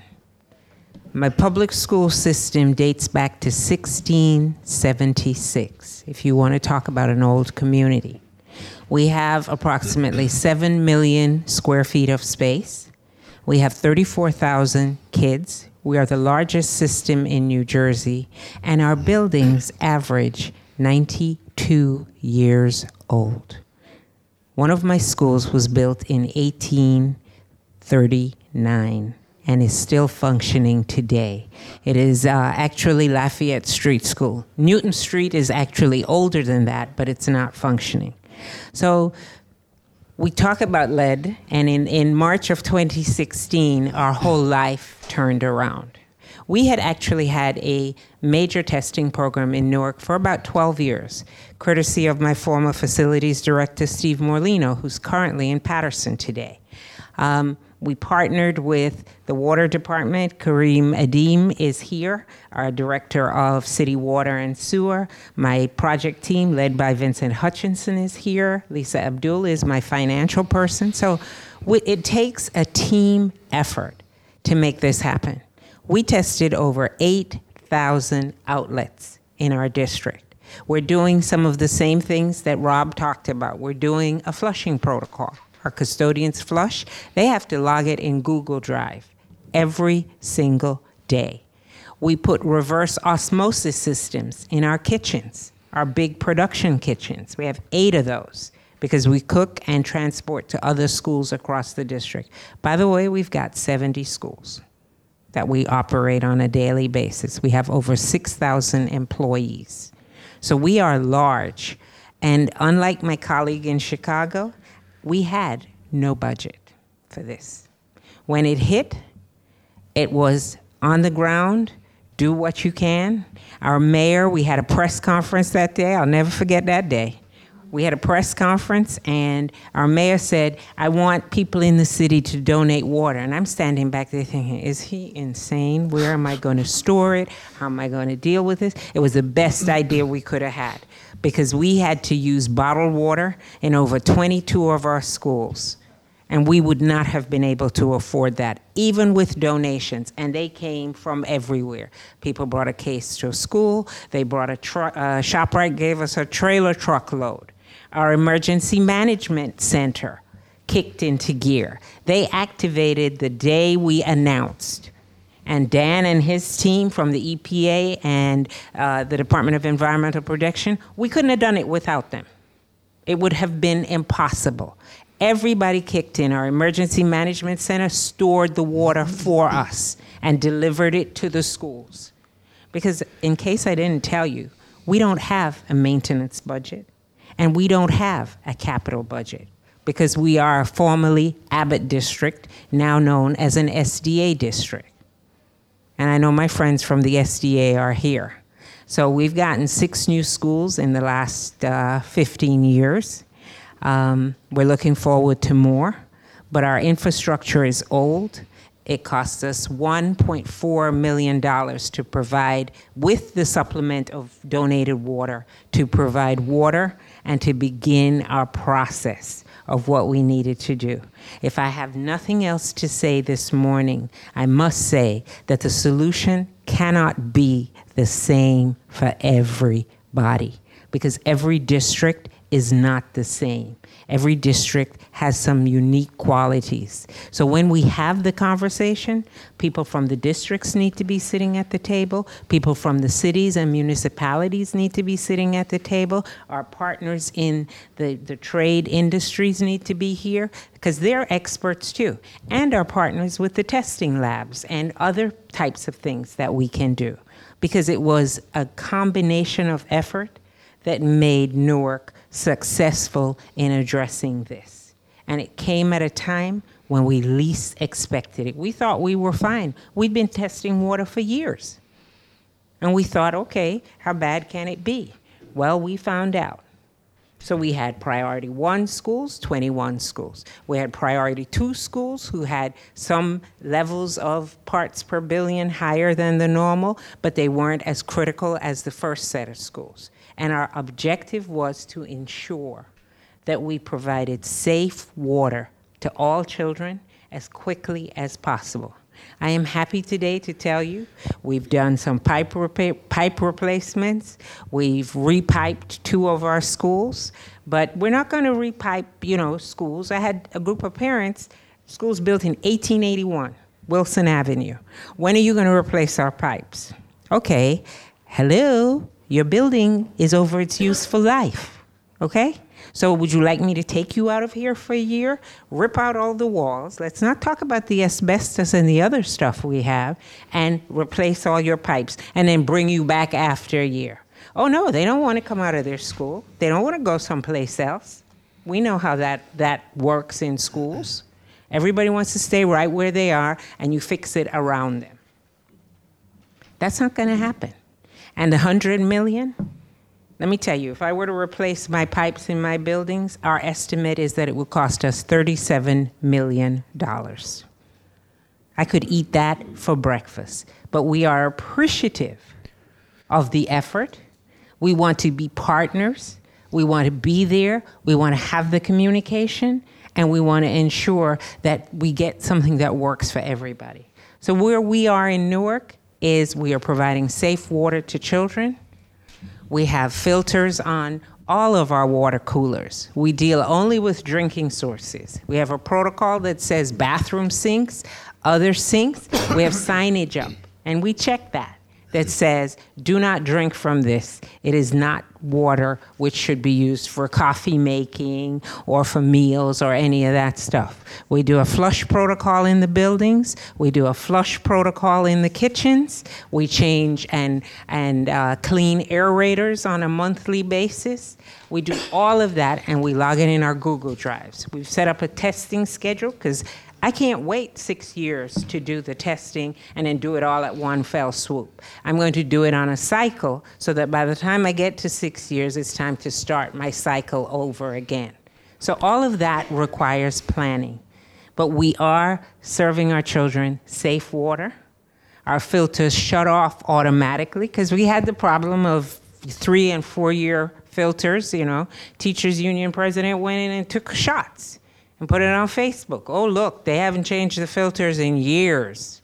And my tradespeople had not been keeping up with that. So we had to put those kinds of protocols in place. But it is a massive effort. It's something we need to do. We appreciate the fact that we're going to have 100 million, and let's make sure that we use it as effectively as possible. Thank you. Thank you very much. Mike. Hello, my name is uh, Mike Fury. I'm here representing the American Waterworks Association, the New Jersey section.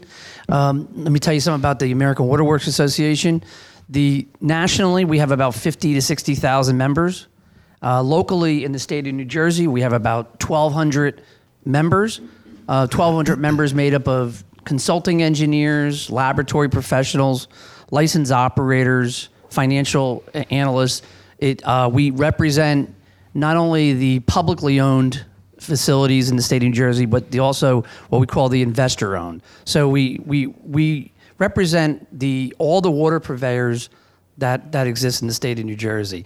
Uh, one of the things that we, uh, we had the honor to do, and I think uh, as a section, is we had the opportunity to work with the city of Newark on an educational event um, where when back in 2016 when this occurred, uh, they needed um, some background information, and, we, and they were able to tap into a lot of the water professionals that exist in the organization.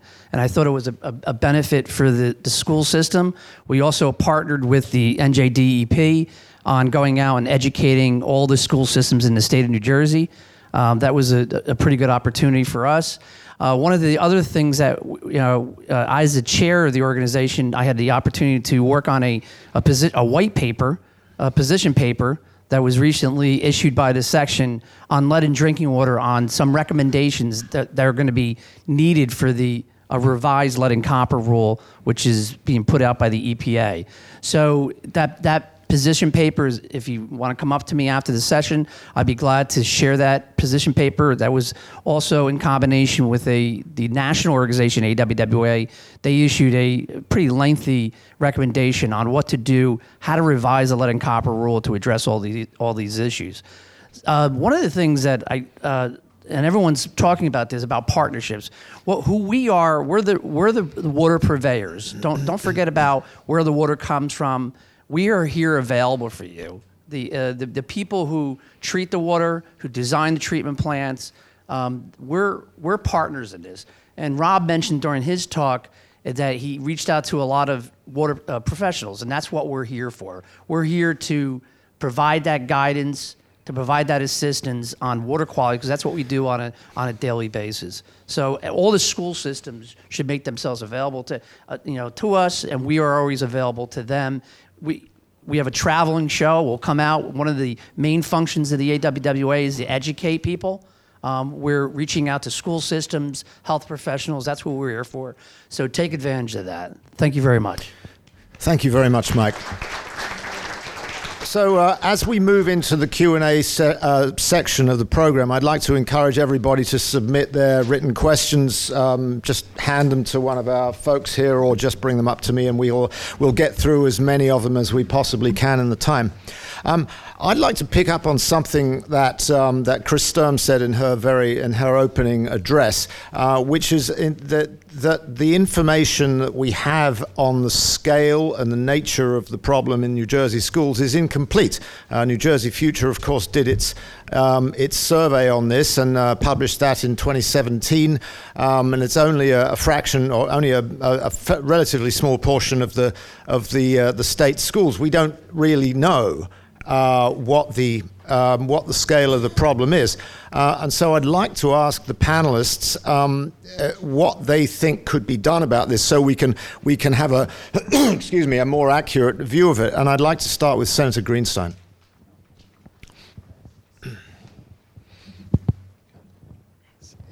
Um, I think it's incumbent on the Department of Education working with the uh, Department of Environmental Protection, but it's primarily the Department of Education that has to tighten up its its rules essentially. Um, they uh, back in 2016 when we had the 10 million dollars for testing there was a push. You know, we, we, we budgeted that money. And the idea was that everybody is who is above a certain number of parts per billion, which would be many towns in the state and many schools in the state, were supposed to report. But I think the reporting system was defective because um, some of the towns did the testing but never reported it to DOE. I'm not, you know, I'm not even sure if they did public reporting. It seems like the whole reporting system was not tight enough, that it was not enforced enough to make sure that all of this information was put together properly. So I think the DOE has to see it as a priority and, uh, you know, and really put together a good system so we could for step one, we have to collect the data, and we don't even have that right now. Indeed. Thank you. Dan. Well, to be fair to those systems that um, tested and perhaps uh, experienced a, uh, a, a, system from the state that, that wasn't exactly customer friendly, you know, I think we could definitely have some sensitivity to that. But for those systems that just outright didn't follow the law, um, I think there should be a special set of circumstances that you apply to that. Um, I have uh, two young children in a public school district. Um, I know the value of getting uh, letters sent home to parents and getting people's attention. I think that superintendents of school districts that fail to test and follow the law should be um, uh, exposed for not following the law, and there should be notices sent home to all the, uh, the parents um, uh, very purposefully. Secondly, I think they should be ineligible for this funding in the first round. If you can't follow the minimums of the law, um, your eligibility for this funding should be limited. Uh, if you're not if you're not willing to do the testing, um, set up the, um, the, the, the plumbing profile, and and uh, there's no way that this money will be spent wisely in that district. So I think should, they should be put on notice as quickly as possible before the money's out. Give them an opportunity to respond. No one wants to be punitive uh, to the to the children in that district, um, but at the end of the day, um, if they can't follow the minimums of the law, they, they probably shouldn't be eligible for the funds. Jerry? I agree with a lot of that in terms of reporting and, and sanctions for um, folks that don't report. But I don't know that we would agree to the last part because if the districts or jurisdictions are not reporting, you know, somebody's responsible for that and should be held accountable. But if that happens to be one of the schools with the worst water quality, the kids can't suffer for that. So, you know, what we would recommend look, at the end of the day, what we've learned is what re- every school, every almost every building virtually needs a water quality management program in place. The feds just ordered this for all hospitals and nursing homes across the country because of the Legionella issue. It's very complicated in those those facilities because the, the, the piping. It's just very very complicated. Um, but doing a water management program in a, in a school, much as Rob explained, you know, it's basically going in, scoping things out. You can identify things that need to be fixed right away and should be fixed right away um, before you even start testing, it. and that should happen. But it happens hand in hand with comprehensive testing. I mean, this I, is Rob still here? Rob, if I could ask you, um, you said you had about 500 schools. 527 campuses. Yep. Campuses. 640 schools. Okay, and you you tested you ran tests through all those yet, or? Yeah, we've done one complete round of testing across all buildings we either own or lease, regardless of the you know, age. Lawyers cross examination. Last question. Um, you, if I heard you correctly, it was about 500,000 you were able to do that you budgeted 2 million but you did it with 500,000 we budgeted 5.7 for testing and mitigation we ended up spending about 1.9 on testing alone 1.9 okay I'm, I'm misunderstanding still 1.9 for 500 schools it gives you some idea that 100 million, you could get a good inventory of where New Jersey schools stand. And, and that was probably the first step. We also submit you need qualified contractors and technicians to do this, do it right. Testing is going to be no use if it's not done right. It needs to be, you know, and there's a new certification out through the ASSE, American uh, Society of Sanitation Engineers, that certifies both contractors and tradespeople, technicians to do this. Um, we'd say first you would have um, a multidisciplinary team to help the DOE put a plan together and and, and, and get these issues on the table and outline how to do a good water uh, quality management program, and then move into testing and, and take a major inventory and report, and then prioritize the schools that have to be addressed first. Thank you. And, and I'd just like to supplement uh, this discussion about the improvement of inf- information here just by uh, making, making reference to a question I just had from the audience. If, excuse me, if only 16% of schools submitted their water testing data, what is the penalty for the non for the non-compliant schools? Uh, and as uh, microphone goes down the line to Valerie here, I'm wondering if she has any views on that. Um, actually, yes, I do. Uh, our testing cost us about $1.4 million. Um, that original $10 million was uh, put in place. The DOE only um, uh, reimbursed us 400,000 because that was for the actual sample itself and the testing. There's a lot of labor that goes into um, getting the building ready, shutting it down the night before, ensuring that no faucets or fixtures are leaking or dripping, making sure that you pull the samples in a coordinated effort from the top of the building all the way down. Oh, yeah, I learned my testing protocols through the fire. Um, so, doing all of that, and we were not reimbursed. And as I said before, that was not part of our budget. So we had to scrimp and pull from other places because Newark is a district that has been underfunded since 2007. We're currently underfunded by $146 million a year with the current state funding formula. So, do, do you think that non that schools that, that fail to provide the information should be penalised? I think I won't say it that way. Um, I'm getting kinder and gentler as I get older and more mellow.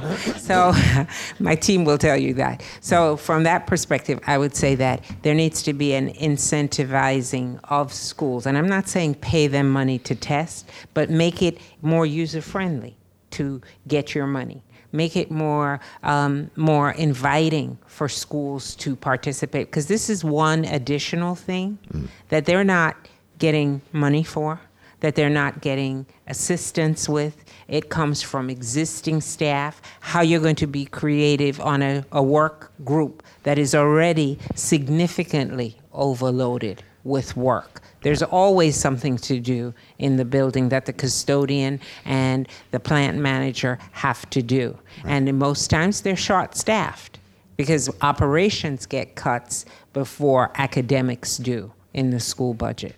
And that's just the way of life. Right. So help them be in a place that schools will be encouraged to do that. A lot of the smaller districts were turned off by some of the protocols that they needed to do. That whole thing, I can't remember the name with the pipes and all that stuff at the source, right? The piping profile or something like that. It's called, help me here, Mike. So, you know, those kinds of things. Um, they're necessary, but how can we figure out to make it as easy as possible for districts to do that? Right. Because that's not their core business.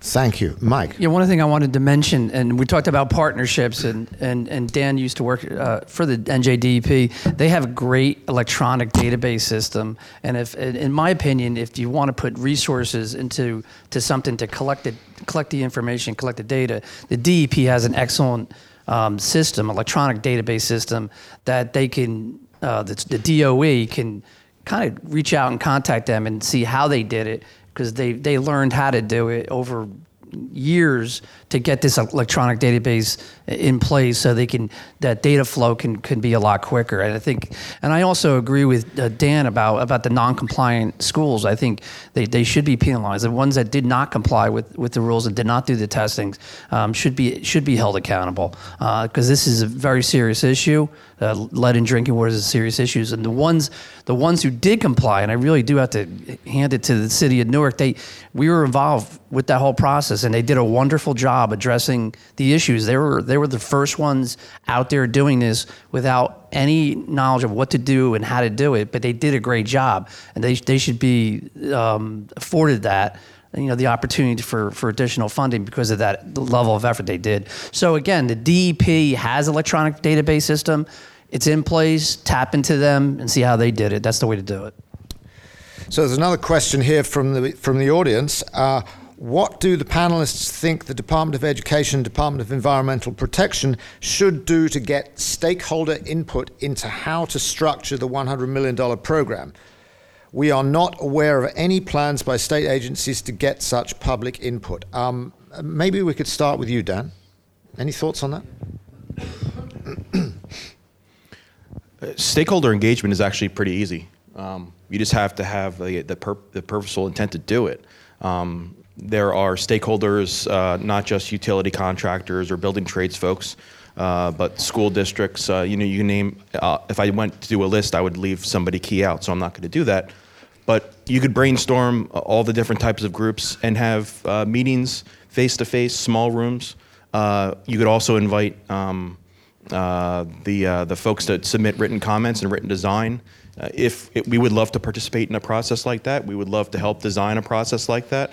The DEP does it uh, often on their rulemaking before rules go into the register. They're they're developing uh, stakeholder engagement uh, protocols to make sure that they hear stakeholder input before they roll out a rule. Um, if UTCA was offered the ability to do that, we would talk about things that the the DOE may not understand, like uh, how complicated it is for contractors when there's not a standardized bid spec. Um, they would hear from contractors about um, you know, bidding processes and how to make this most most efficient. They you, you would open up your mind before you put out uh, a solicitation for a program.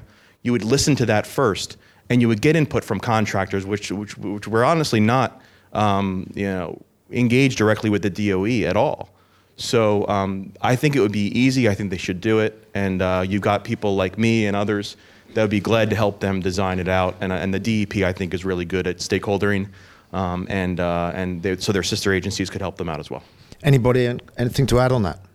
Um, we had mentioned before about a task force. I think what Dan said makes a lot of sense for broad public input, but um, you know, New York has now has a, a water quality task force because all the problems they're facing in schools and public housing and elsewhere, and um, New Jersey is looking at that too. This task force would have to obviously be for the schools and to get the expertise, cross disciplinary expertise at a high level, you know, some of the best advice that they could get to them for things like designing the plan about going after this and how to figure out which schools to go to first, how to do the bidding on this. You want be able to make sure you have very qualified contractors and other uh, procurement laws can vary, and there are certain things you can do to make sure you get the best qualified contractors, what you want for something like this. So I, I, we think a task force would be very helpful with key you know, groups represented to, to give them suggestions and recommendations on how best, along with the other government agencies, that you know, health and environment. Here's another question from the audience. Um, and I, uh, if a water sample t- tests less than 15 parts per billion, how do you answer the question, quote, is this water safe to drink? And I, I would like to ask you to start on that, Valerie, since you've been on the, the sharp end of this. That's a hard question, but a good one. Um, I, thought, I thought it was a good question. Um, as we say, no level of lead is acceptable. And the challenge through engagement with your public, and there's a lot of that that has to be done by districts with this problem. Um, you you have to first educate your public right? Because most people hear lead and they're like, "Oh my God, my child is is going to be subjected to this, and I don't care what you tell me. I don't trust you. You're not telling the truth because you don't want to tell the truth." And that's not the case. So transparency. When someone said transparency earlier today, um, if you educate your public first and then share the information with them, you have a better opportunity and a better a chance of getting them to believe and to trust you. You have to build trust. We put all our results out on our website. You know, every time we did a test, and when we did the retest, we put them out there. And we explained how do you read the lab report. We put the lab report out in its raw form, and then we interpreted it and did a summary for them. So all and put it where click, click, two clicks, and they get to it right? So, and you keep it updated and you keep pushing them to that location so that they become um, used to it. And they understand that's where the most current data is going to be. And then you begin to talk about the technical pieces, about the 15 parts per billion. You talk about the fact that Newark's had a lead testing program. You know, people would come to public meetings and they'd be like, yeah, yeah, yeah, you know, all this stuff. And you hear them saying, you know, I remember going to the trailer in 1970 to be tested for lead. Well, why aren't you thinking about that now? Because that's your experience. You know that it's been testing all this time. You know, so you educate and then you inform. Thank you. Senator Greenstein wants to say something on this. Thanks. Um, you know, when it comes to something like the 15 parts per billion, that isn't uniformly the standard. It happens to be a standard for what we're looking at here, but I think I saw that certain federal agencies have a standard of five parts per billion. So I think it really comes down to science. And when you're communicating with the public, they really don't want you to try to, you know, pull the wool over their eyes. They want to get the truth. And I think the important information to give them in the case of this, as to whether the water is safe, is to give them good scientific information. If there's a disagreement among scientists, say to them, some t- scientists think this is safe, others think this, but give them real um, detailed information, and then they can begin to get their own ideas, as will the school system, about Well, what's safe and what So, isn't. so is this a job for the Drinking Water Quality Institute? Do you think? Uh, to, to, to establish the science uh, as the you so. know the, the central arbiter of uh, water quality in the state. Excuse I me. think certainly it might be. Mm. Yes, I think it would be. Okay. Um, May I ask a question regarding that? So do we have a definitive answer on, on, no, no, go ahead. do we have a definitive answer on under 15 parts per billion? It is safe. The, the public health answer is that there's no safe level of lead in uh, either in dust or drinking water or any environmental condition you can imagine. Um, there's a federal standard. Is is the EPA federal standard is 15 parts per billion, and basically you won't say see anywhere where it says, you know, if you're under that, you'll be safe and everything's good. It's just their standard, and they they're pretty, you know, uh, coy about how they word it. But that's the federal standard, and the understanding is, which I think is generally correct, if it's under that, you're going to be okay. You're not going to see problems. In fact, even if it's over it, you're not going to see po- lead poisoning in children, you know, because it's set pretty conservatively. So you have to understand if it's somewhat over, it doesn't mean the sky is falling. It means you have to address it and, and fix it and get below. But 15 is the sta- is is the uniform federal standard put out by the EPA for most water system. It doesn't necessarily apply to individual wells and stuff, and some schools are on that. I, I just want to add to that before Mike speaks. In one of the challenges we had in talking with the EPA was what do you what you do to water, and can you bring it to a level that the water, even though it's clean and safe, is flat, right? Because you've taken out some of the things that you need to leave in in order for water to be of a good quality and to be safe. So you have to be sort of balanced between that. So we use the EPA standards, I think at the state at the time were 10 parts per billion, if I'm not mistaken. So we used that as our category and said it's at 15, but we're doing 10. I mean, lem- Can I just make a clarification? You know, it's actually not a standard, it's an Oh. action level. I'll do that. And it's really, there's a big difference.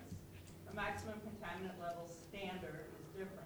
An action level means that the, that the water utility has to take action, either corrosion control or other measures to reduce lead, you know, that's coming out of the tap. It's actually not a standard. Yeah, it's not a. It's that- it's really, it's, it's a difference, and there is a federal lead and copper rule that is being revised, and it could either get better or worse under the, new, you know, under the current federal administration. So Yeah. that's currently in progress, so we should be mindful of that process that's going on right now. Thanks, Amy. Yeah, the Mike. 15 parts per billion is a, an action level, like she explains. It's for it's a guidance for water systems to take action if 90. That's what we call the 90th percentile. So if a system collects 100 samples and and the 90th samples above 15 parts per billion, there is a possibility that some samples could be over that 15 parts per billion, but but an action, some kind of action level has to be taken. So that, that's it. That's that's specific to a first draw lead uh, sample that that's sit, sitting in the pipes for at least six hours. The, the NJDEP also has a standard, a what we call a flush standard, when you take a sample for flush water of five parts per billion. So so those and the EPA is looking at um, health, you know, the health-related issues with those with those uh, those numbers. And when they revise the lead and copper rule, they're going to come out with more information concerning that. So, Thank you. Uh, so, um, and there, there's one I've got. Uh, I'm afraid we're not going to have time to get through all of these questions, but here's a very detailed question that maybe you can help us with, Mike, to begin with. And that is regarding schools that get their water from well water, can lead come from natural sources within the ground or only through old, old infrastructure? No, the uh, in groundwater sources, lead is not naturally occurring element. Uh, it's it's very extremely rarely found in, in, in groundwaters. Now, if if groundwater has a low pH condition, because it's all about water chemistry, if that low pH can can essentially leach the lead out of out of pipes. So any kind of ground, most groundwaters uh, groundwaters have relatively low pH. So if you have that low pH, there, there's a potential to leach lead, but it, lead is not naturally found in groundwaters. Okay, thank you. I, I want to get to another uh, kind of overarching question here. I suspect that nobody's actually going to be able to answer it, but, uh, but I will ask it anyway. which is, uh, when will the rules slash procedures for the distribution of the funding be available? And I'd like to start with the senator here to see what she uh, she has to say about that. no, no, no pressure here. Well, my honest answer is I have no idea. I, over the last uh, days, I, I, tried to see what I could find out, and uh, nobody seemed to have the information. I, in fairness, yesterday, it's for whatever reason, and that's when I was doing a lot of my phone calling. It seemed like the telephones for the Department of Education were down, probably because of the wind. You could not reach anybody in that department. Um, however, there were many people I spoke with who had spoken with DOE recently, and the impression I get is that they still, um, they probably still haven't begun the bonding process or making any decisions on the standards for the 100 million. It would have helped if I'd gotten to talk with one of them, but um, the information we have is uh, just data from last year and no real information on what they plan to do. Well, uh, we could uh, we could talk all morning on this and a hundred other subjects, but unfortunately we've run out of time. And I'd like to thank you all the panelists very much for their time. And I'd like to thank you all in the audience for, for coming and, uh, and, and to listen and to uh, contribute your questions. So uh, thank you all very much. Oh, and uh, one final thing. There were some questions that were specifically for Rob, and I imagine he's, he's right here. So whoever wrote those, please feel free to, uh, to go chat with him afterwards. Thank you very much. We hope you enjoyed this NJ Spotlight Roundtable. If you have comments or suggestions, you can send them to info at njspotlight.com. We produce these programs in the studios of State Broadcast News in Cherry Hill, New Jersey. For everyone at NJ Spotlight, this is Steve Lubetkin. Thanks for joining us, and take good care. NJ Spotlight news, issues, and insights for New Jersey.